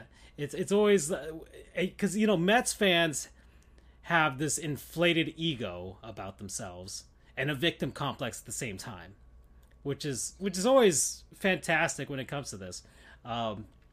So yeah, losing to the Padres, the first game was a blowout. Then they do their own version of a blowout, and then getting completely shut out in the final game to the point where Buck Showalter had to come out and complain about Joe Musgrove, thinking that he was doctoring the ball with some sort of substance on his ear or something like that. So that was just hilarious, and it only made him angrier, by the way. It just made things worse. And the Padres have moved on, and they're going to face the Dodgers, which is going to be really, really awesome to see. That's going to be a fun series. If the Padres stop being the Padres and actually push the Dodgers, who knows? So that'll be fun to see. Unfortunately, the Mariners lost today to the Astros in a close game. But you know, that at least it bodes well that maybe they can make this an actual series and be a competitive, you know, they're division rivals. So they've seen each other a lot. So that'll be cool to see. And the battle for the West out there. Then you got, the Phillies beating the Braves today. And I mean, if I had to choose the lesser of two evils again, I'd choose the Phillies this time. I'd love to see the Phillies. Consider a rivalry with the Phillies? What happened? Do you even have what is considered to be a rivalry with the Phillies? The Marlins don't really have a rivalry with anyone. They've never been good enough to that point. Really, the only like to the 97 with the Braves because they actually faced off in the series, and then 2020. But the Phillies probably that 2003 season because they literally had to take them down in order to win that wild card, because that's who the two teams that were vying for it. And really, that's it. The Marlins haven't been good enough ever to really compete with any of the other teams. So yeah. But if I had to choose, the Phillies over the Braves. That's all. All right, we're at hour 44, guys. And I kind of want to chew this stuff in. I don't want to go too much over the 2-hour mark. You know, it's... college football, Andrew? Any happenings from the past week that interest you? Don't talk about that Florida State game. Do not talk to me about that. I'll try to get through it quick since I know Charles probably has a lot to say on the cage today. Patrick, well, first off.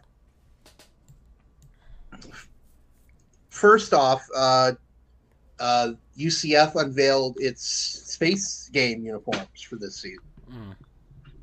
For those who don't know, UCF has started using "quote unquote" space game. Has started doing a space game once a season to kind of show how the school ties into NASA, space, all of that. Started in 2017, unveiled the new ones this year, and they are beautiful.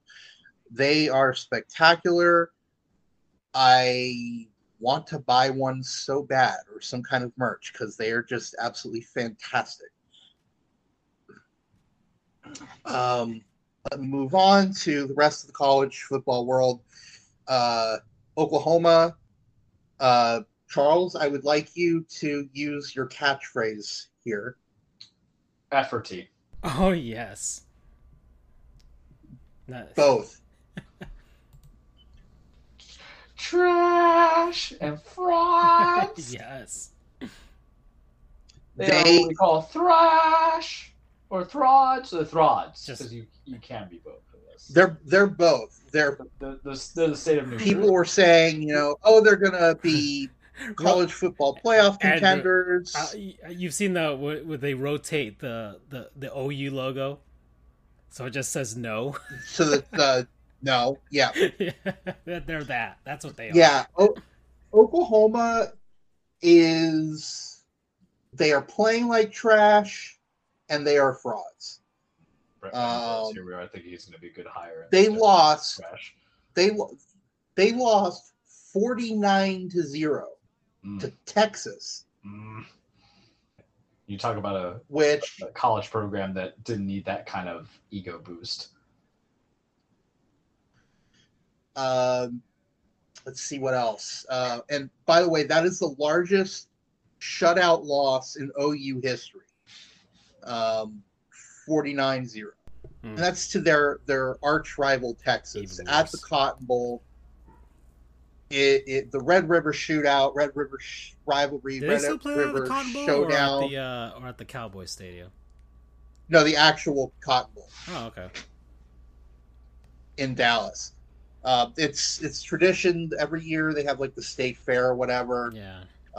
And the OU Texas game is played there. So yeah, OU sucks. Kansas lost. Kansas lost, but damn, what a run they've been on. 5-1, first time they've been ranked since 2009. You know. Could they be back? We don't know.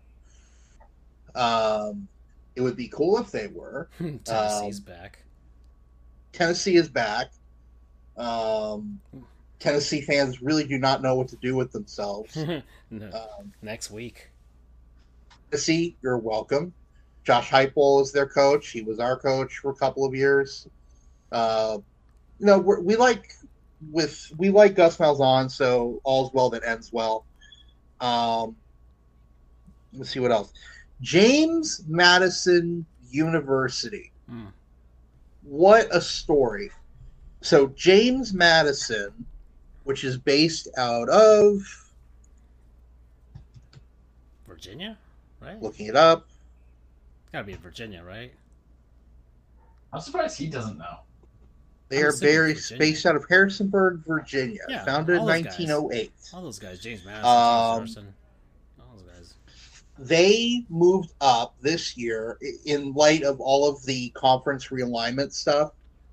They moved up to FBS. They were a stalwart in FCS for many, many, many, many years. Won at least one national championship recently. The Sun Belt Conference opted to bring them up, and they were able to do so immediately. JMU is undefeated on the year and is ranked in the AP and coaches poll, which is incredible, absolutely incredible. They're showing out. They're showing that they belong. It's fantastic. The problem, though, is due to NCAA bylaws or whatever, they're not allowed to compete in a bowl game or a conference championship for 2 seasons. Rigged. Which is such total BS, yeah, because there's a possible situation where JMU is the best team in their conference and they're shut out of You mean some like some shitty? What would be the craziest thing is what if they are the top ranked conference champion in the group of five? Normally, they'd be going to the college football playoff. It's possible now. It's who knows, and they would be shut out due to some bylaws. Which, I mean, the bylaws have been there for dozens of years, and everyone knows about it. So it's not like it's unfair. Well, it is unfair. It's just everyone knows about it, and we wish that bylaw wasn't there. It's kind of putting damper on an incredible season. Let's see. Alabama almost lost to Texas A&M on Saturday. FIU did lose to UConn on Saturday. So it was kind of a battle of who's worse. Because UConn sucks. FIU sucks. So it seems like we have a bit of a pecking order here because FIU beat New Mexico State, and New Mexico State really sucks. So it almost seems like New Mexico State is kind of solidly at the bottom right now in terms of who's the worst team. But FIU sucks. They're playing on Friday. They're playing UTSA, so they're probably going to lose. Francisco, you might be interested in going to that one because, oh, wait, no, it's students only. Never mind. They're giving out Vice T-shirts to students at the game.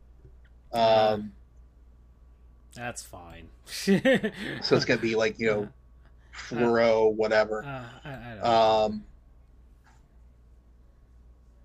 I may be covering that game. We'll see. Oh, yeah, FSU lost terribly. Well, no. The score was close, but they lost in a horrible fashion. Yeah, I mean, I've taken too long. We want to get to the cage, but really, kind of all the chaos has kind of died down a bit for now from the first few weeks. So who knows? There might be some craziness happening this week because Alabama plays Tennessee. Yeah, that's a great annual rivalry. That's finally could rivalry. Tennessee actually pull the upset? We don't know. So we'll find out. Yeah, that's really all I've got for college football. All right. So me and Charles are gonna go down the. We're gonna ride the petty train again. And that's basically the theme of this NFL season for us. It's the petty train. So we're gonna get on it, do the NFL scores, and we'll go from there. All right, Charles. Okay. All right. And, we'll do the greatest hits. Yeah. All right. We'll just run down this list and see. All right. The worst game, the Colts and the Broncos. What an awful game.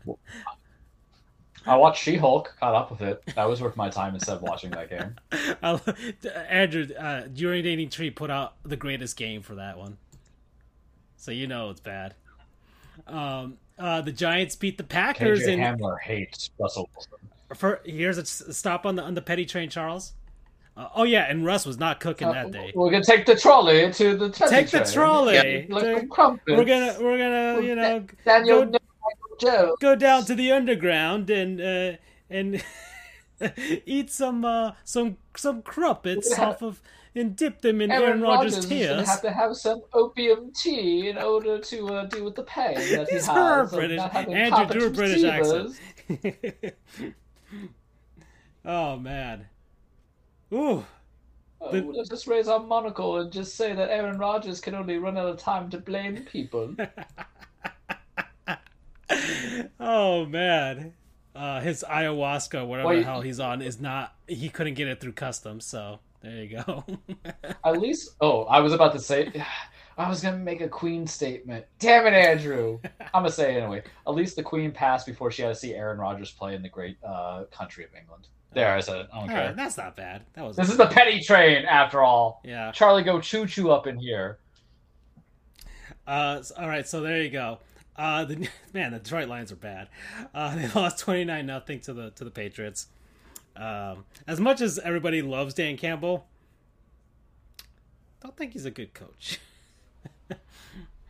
Right. I feel like there's some wasted potential with that Lions team. All right. The Los Angeles Chargers beat the Browns in a game that was, totally winnable for the Browns, and which is great. They that was fun. That was fun to see. The Texans beat the Jaguars, so the Jaguars ain't it. Texans ruining their tank, by the way. Not good. Tom Brady doing exactly what he left Gisele for, beating the Atlanta Falcons 21-15. So there you go. Do you think he had the BG Staying Alive stuck in his head as he was coming out the entrance the first time since his divorce was announced? Just telling all them people out there, ha ha ha, oh, ha, stay alive. The Bills destroyed the Steelers. So that was the game. Let's not overhype a team that is, going against a guy that has a rookie QB. Matt Canada is a terrible offensive coordinator and then no defense. Mm. Yep. The Jets beat the Dolphins. And let us not overhype a New York team that beat a third-string quarterback and an offensive line that was decimated. Yeah. The one thing, the Jets, their victories, it's one thing, the Jets are better than other bad teams, so they've got that at least. That's basically it. And a decimated Dolphins team.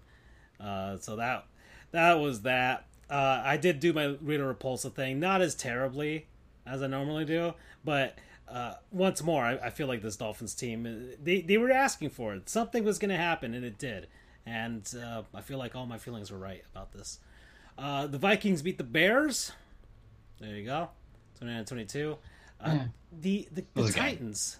The Titans win against Washington. Fire Mike Rabel. Fire Mike Rabel. We almost lost it. Yes, I was like shopping at Walmart. And I text you guys the little ellipses, and that's always big stuff. I'm like, we won? Because it was coming down. We can't stop anything. Derrick Henry ran the ball 30-plus times. Yep. What is the point of drafting Hassan Haskins in the fourth round of all things if you're not even helped share the load to be a change of pace? How many times are you going to do over the middle? Traylon Burks is injured. He is on IR. The next guy up after Robert Woods is Akeem Westbrook, and then Kyle Phillips out of UCLA. You promoted Des Fitzpatrick from the practice squad. Last year was on the roster for a bit. Back to practice squad. He was a fourth-round pick. You have Chris Okunaro from Tennessee, and it's just like daddy's favorite football. I'm going to say it every week. Until he is not my coach. Looks ain't everything. We need to modernize. It's all protein shakes and free weights. Not an antioxidant in his body. That's why Tom Brady's still playing 20 years, and then Mike Vrabel's hopefully out of coaching in 3. Oof. He's going to beat the shit out of me. The Saints beat the Seahawks, but apparently Geno Smith is good now. So that's a thing. Yeah. That's funny for the Seahawks, given that. All right. The Jimmy Garoppolo, Jimmy G, and his handsomeness beat the Panthers 37-15, and the Panthers fired their coach promptly. So he's going to get paid to stay home. And Baker's gone. Yep. Baker's gone 2 to 6 weeks with a leg injury. Yep. So literally when it rains, it pours. Damn, man. That poor man. Back. All right. So next stop in the Petty Tour, Charles. The Eagles beat the Cardinals, 20-17. It feels so good at this point because you look at Kyler's stats at the end of the game without looking at the stats in duration of the game, and it looks fine. One touchdown, one pick, rushing touchdown, almost gets it back to win, but. What did he do? He slid on first down, or going on second down, he slid, not even crossing the barrier, didn't do clock management, spiked the ball, and had to make him go for a field goal afterwards. And it's too much of that Sandlot baseball effect. It's too much of that I got to do everything guy. And what I would tell you is this. When I look at the elite guys and quarterbacks, the Brady's, because he's still playing, the Mahomes, Lamar's, because y'all need to put some respect on that man's name. I hate analysts who just hate guys who could run and pass at the same time because they couldn't do it back in their day. Looking at you, Mike Vrabel, put in Malik Willis. You want a guy who has the game slowed down after some years' experience, but knows when to make the smart decision. Tyler wants to be Brett Favre 2.0 by all means. Yeah. Go ahead. Stat pad. Just don't defraud anybody. Stat pad. All right. And apparently, yeah, somebody did the math that since his college years, he's 3-43 when Call of Duty has a double XP weekend. So there you go. Including his time at Oklahoma. That's his record. The Cal. Sorry, go ahead. What do you want to interject?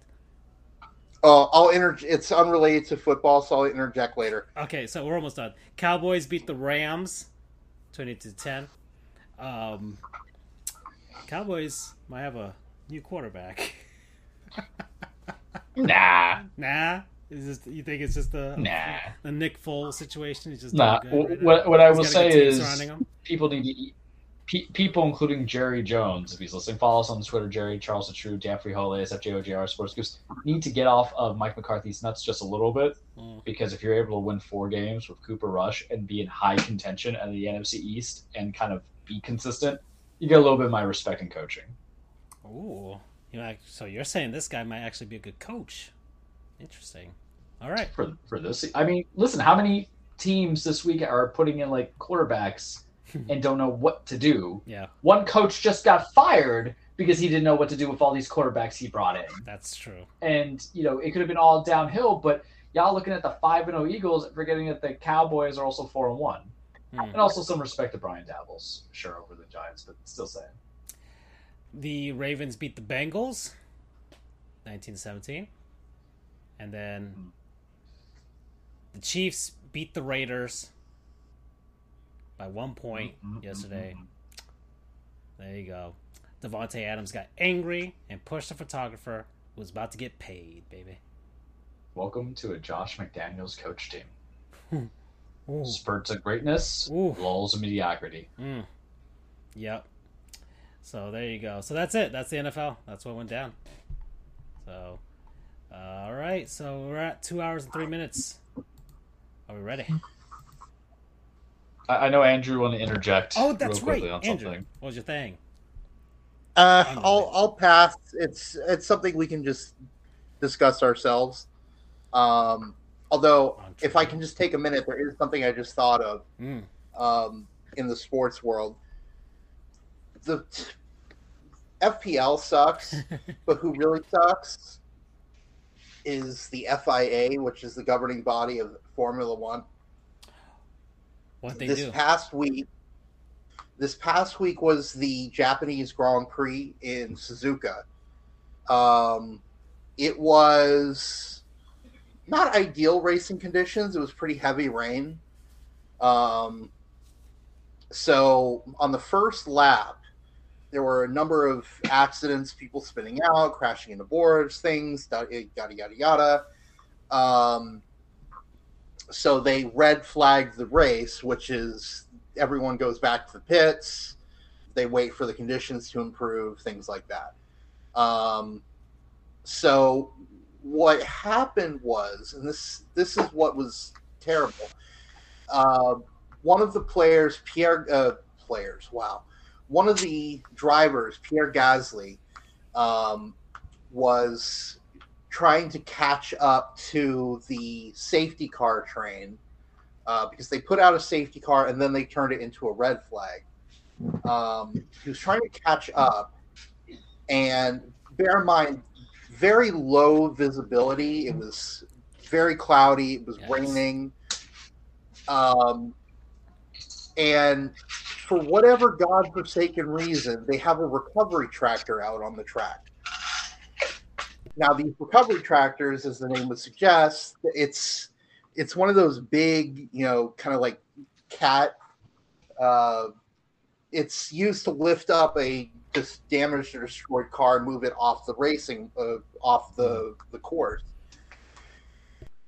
They put that thing out in the middle of the road as this guy is driving by at 200 kilometers an hour, which is however fast. It's very fast. It's over 100 miles per hour,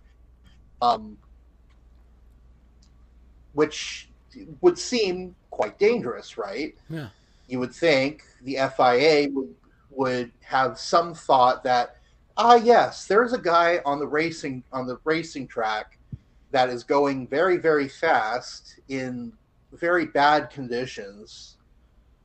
Maybe don't put something that could decapitate him on the course until he's off, which would seem like common sense.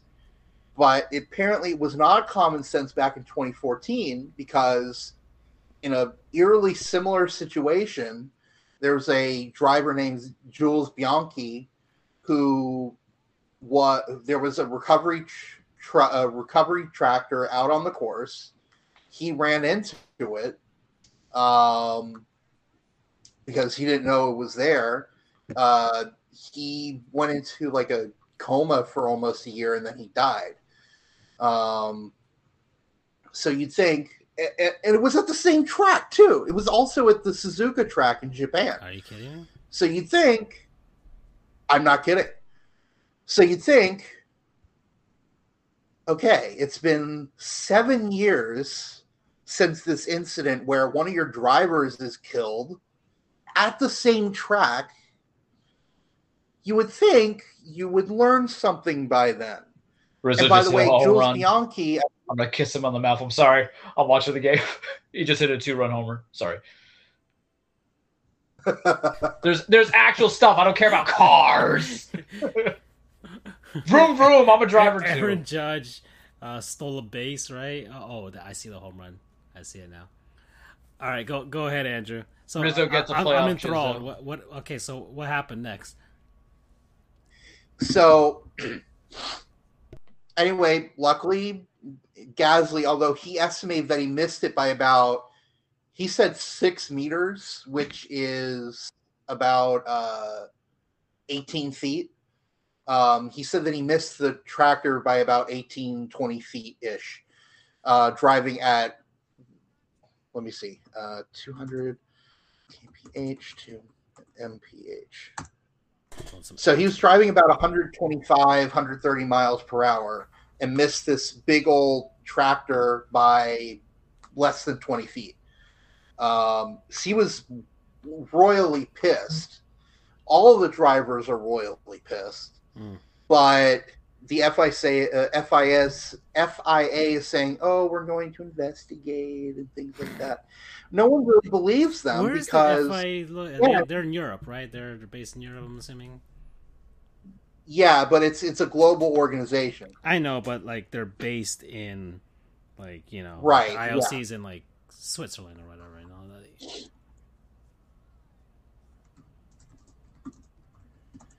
FIA is based in Paris. Oh, okay.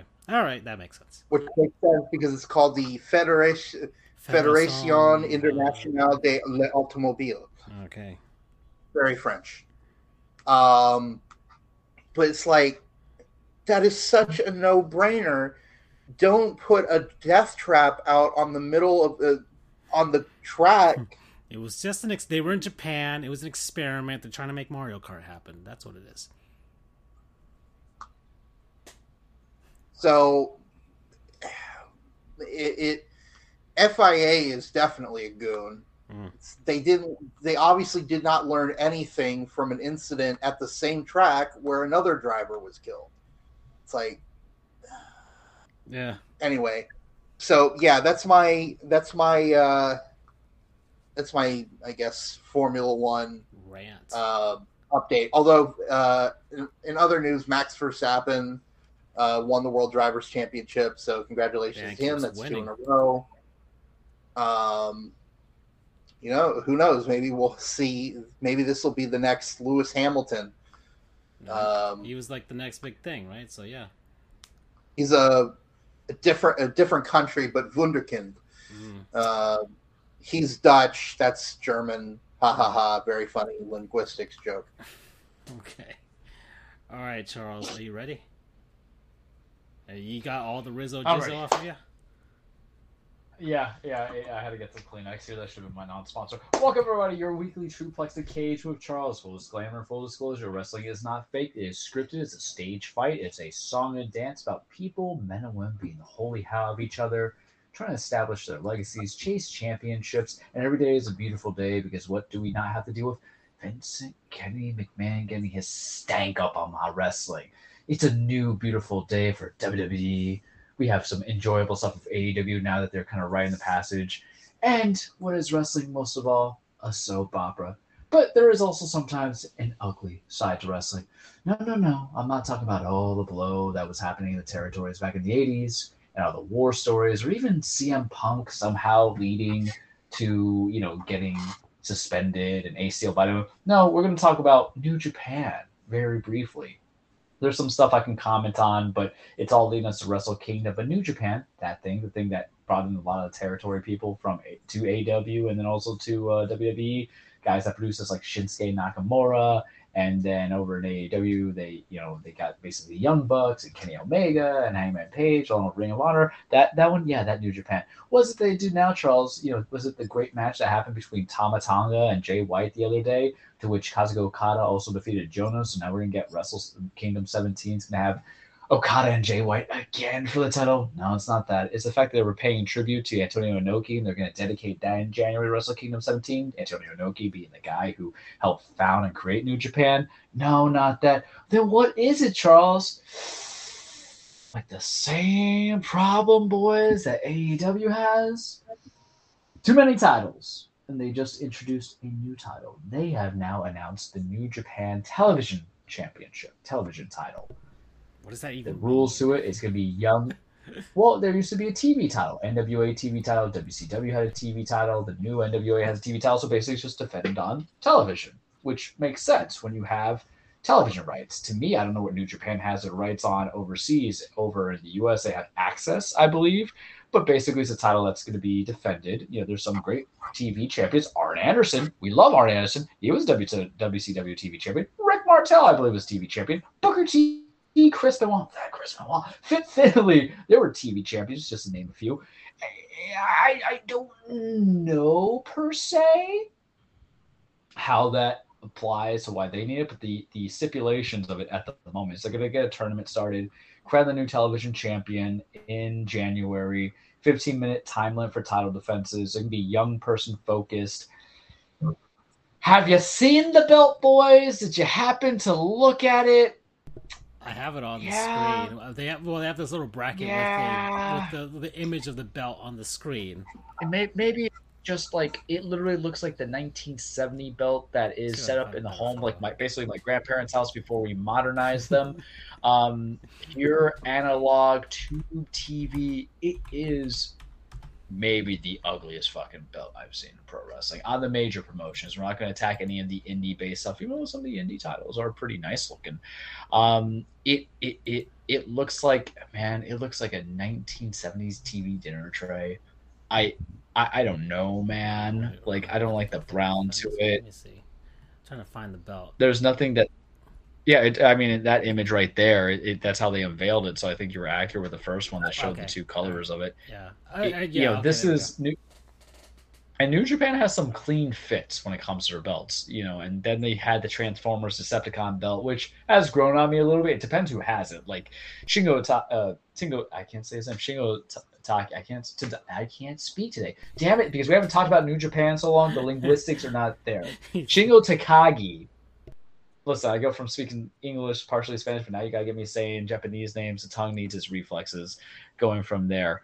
Shingo Takagi made the Transformers belt look good because he's a big buff boy. Power look into it. This one, I don't know. Someone made a joke, says it looks like someone's dad's belt buckle, and now I can't get that image out of my mind. It doesn't even say TV on there or television on there. NewJapanWorld.com, you're going to have... It has the website on it, which really feels really tacky.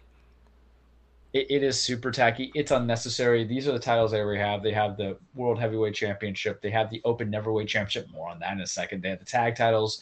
Then they have the Junior Heavyweight Championship. Obviously, it's a weight class thing. Then they have New Japan Strong, which is their American-based form of it, to which they have the Strong Openweight Championship and then the Tag Team Championship, and there are six-man championships on both brands. Really unnecessary, really not needed, really ugly. However, I this is my best Brian Windhorst kind of thing, if you could see me now doing that. They introduced this new championship where WWE just re-signed Carl Anderson and Luke Gallows, guys I'm not really too crazy about, who are part of the Elite originally. They've done a step up in WWE before, were fired, went to Impact, and went back to New Japan. The reason why I mentioned this, Carl Anderson is the current never open heavyweight champion for New Japan. And he has a scheduled match to happen on November 5th against Hikuleu to lose that title. But I think it's a double eye on the prize. I think it's a little, wax on, wax off, scratch my back, I scratch yours. Of course, this is nothing to say that New Japan, WWE are going to have any cross-branding whatsoever, but it's more like real recognizes real. So they're probably going to have Anderson, oblige his contractual obligations, lose the title in New Japan, put some spotlight in there, and then, hey, also, we just also announced this other title if you guys want to go see something that's fugly. I don't know how I feel about Anderson Gallows. They're going to be brought back into this storyline of AJ Styles versus Judgment Day with Finn Balor leading that way against them. But I just think it's interesting because it's like a signed person. And remember, in wrestling, when we talk about the indies, it's just you are contract workers. So some guys who go to several different promotions that work into it. WWE is very hands-off on that. It's not big on that. Why? Because it's about product. It's about image. It's about protecting your wrestlers. It's the reason why you couldn't have Roman Reigns defend a title, against someone else and lose, and that goes to a no-name because now you've tarnished the title of what he is in that corporation, that company, WWE versus everything else. So this is just interesting. And I sent you guys a little tweet from Tony Khan from his all-out thing, which says, I'm not going to go fucking deal with this shit anymore. And I was cackling because what was the whole thing about Tony Khan saying, oh, hey, we're going to do a joint thing with New Japan and have the Forbidden Door, and that's going to be something that's really, really meld us together. But the logic doesn't make sense when you're bringing in independent contractors who have flexibility in their scheduling to go to other promotions. It's the same thing of being a lawyer. I can work for the firm, but I can also do some side work for other people if it's within my contract. I'm allowed to, right? Second chairing, doing what have you. Whereas WWE, it's really more real recognizes real. I think it's actually more Forbidden Door than you think. And the best part about it was New Japan was like retweeting and liking WWE status of Carl Anderson coming back to WWE. That to me actually, it kind of speaks more than the force feeding of this joint promotion pay-per-view that Tony Khan and New Japan had tried to do, because there was other people who were independent contractors. Kind of goes to that whole like organic feeling over force feeling that we talked about earlier in a sort of weird way. Well, how do I want to say this without getting weird, but this is how I'm going to explain it to you. Tony Khan in wrestling has a daddy cake. And every fan base, he wants them to have the acknowledgement of call me, yes, daddy, that kind of thing. I'm not saying that because his dad's Shad Khan. Actually, Tony Khan's birthday was yesterday, so this is like, Tony, it's not a personal attack, but it's just a realization. So it's trying to appease so many people. And what happens is WWE is actually getting the real, daddy approval coming from there, because they don't have to put up anybody to do matches. They don't have to set up a big joint promotion in Chicago. They don't have to sign every single person, go from there. All I got to do is say, hey, this person's the current never open weight championship, make an acknowledgement of it, and then we just signed them. I'm like, oof, buddy, because it's not common. So interesting, to say the least. But we're going to keep it short because we're short on time. Charles is hungry. He's got laundry going on because he's flying in a couple of days. So pay-per-view, Extreme Rules this weekend, the second full-fledged pay-per-view under the Triple H umbrella and administration. We're not counting SummerSlam, guys, because that had some Vince McMahon fingerprints before he got fired. Retired. Going from there. So we were excited for the build-up. We knew some matches were not going to be of the level of Clash at the Castle, which was a pay-per-view, probably the best pay-per-view I've seen in a very long time. My thoughts, I really liked it. There are some head scratchers in there, and I have a general rule of thumb when it comes to wrestling, because we usually join up in parties and we just watch it together, Tony, myself, and his wife. But this is generally the thing. Am I looking at my phone during the matches, and am I talking throughout the match? Because you can have a result and you can absolutely despise it, but it makes you feel something, even though it's kind of stupid. That's an error. Get the hell out of here. I'm watching the game as we're playing. But we'll go down the match listing and likes, and I'll just give you match of the night. So we started with the good old-fashioned Donnybrook, because it was Extreme Rules, Andrew. So for the first time in years, every match had a stipulation. And it was so rare because the last couple of years that you guys have dealt with me dealing with Extreme Rules and all that other fun jazz, there had not been – real stipulations. There was one Extreme Rules match last year in comparison to all six matches where Extreme Rules, we're going to talk about something even better than wrestling or wrestling matches. So Donnybrook match, Brawling Brutes versus Imperium, Gunther, Sheamus. They had a match on SmackDown. Gunther may have tapped, may have not tapped. There was controversy. They brought in that heat. They beat the hell out of each other. I loved it. It gave me the juices were aroused and titillated. It was a fantastic match. Following match that came after that, you had to get the cooler down. So Liv Morgan versus Ronda Rousey, Extreme Rules match, beat the hell out of each other. Ronda Rousey wins. Morgan looks strong. It was a fine match. I didn't really look through my phone. I appreciate it for what it was, because sometimes if you just go straight up, beat the hell out of each other thing, you could accommodate for the botches. The thing I disagree with was Ronda going through a table, but then immediately was able to put on one of the arm bars to Liv. When you go through a table, that's like the death sentence. It's the headshot, for lack of a better term. So you can't take out the realm of realism. Karen Cross, Drew McIntyre strap match. It was okay.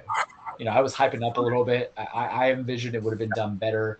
I think it went on 10 minutes too long. Strap matches don't need to be 30 minutes. It was like 20, 25. And then Scarlett interfered and sprayed Drew with mace to lead to it, and I think you made Cross look weak. And if you look at Karrion Kross, the man doesn't look weak. Granted, Drew McIntyre is a buff man, despite all the crap talk I talk about him. You know, I want to fight that guy. Overall, we'll see if there's a part two. I feel like there will be a part two come up.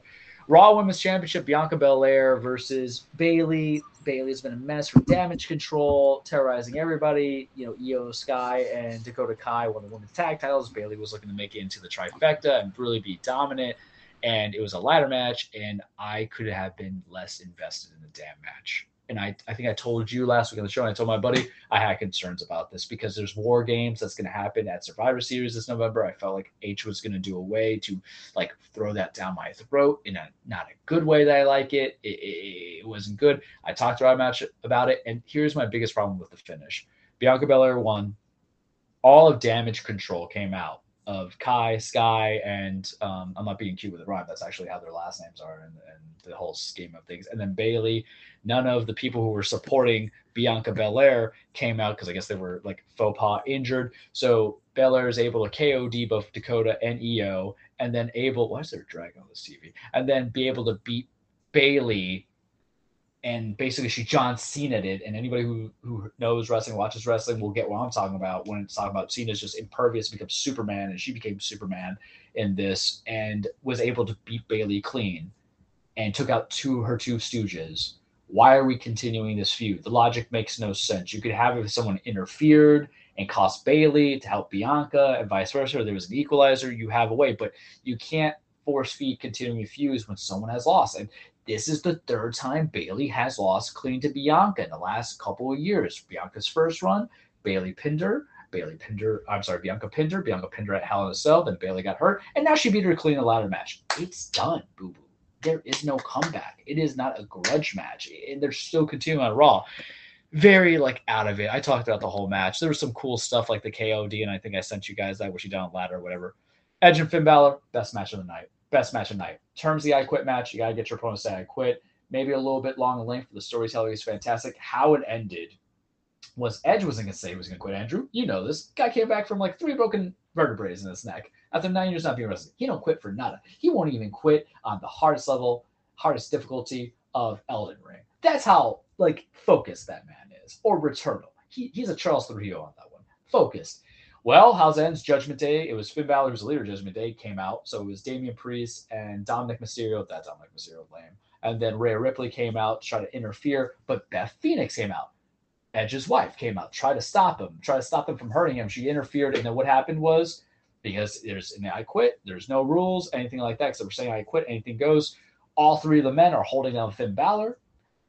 Rhea Ripley knocks the hell out of Beth Phoenix with brass knucks, and they're going to do a concerto on Beth, and Edge is realizing what's happening, and then he says I quit to save her, and then so there's your soap opera storyline, man saves the woman he loves, but then Rhea, getting the purest heel heat, still slams her head with the chair anyway. I loved it.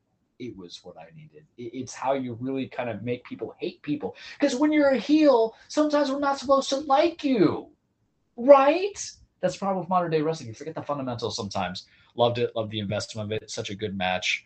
Going into that, how do you follow that? Well, you follow it with Matt Riddle versus Seth in the fight pit. that was a fine cooler. You know, they had some beef. So the Fight Pit's like a hybrid MMA wrestling thing. Daniel Cormier was there, the referee. He didn't get as involved as I thought he was going to be. The stipulations, how you ended essentially is just that you either get knocked out or submit. Long story short, Rollins submits. That's what happens. Big shit that happened yesterday, though. Oh, my God, there's not enough time, but I got to condense it. It's almost 10. I'm hungry. I did my laundry.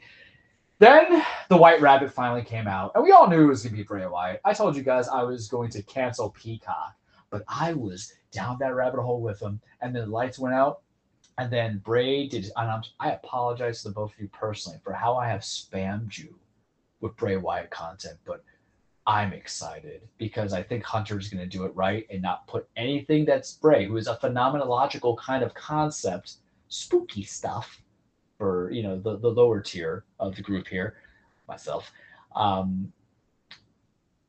put him anywhere near any championships. Just give me story and character, make him seem like the boogeyman. And Vince is not going to ruin it. You know how Vince ruined The Fiend? Goldberg. You know how Vince ruined Bray Wyatt's first run as WWE champion?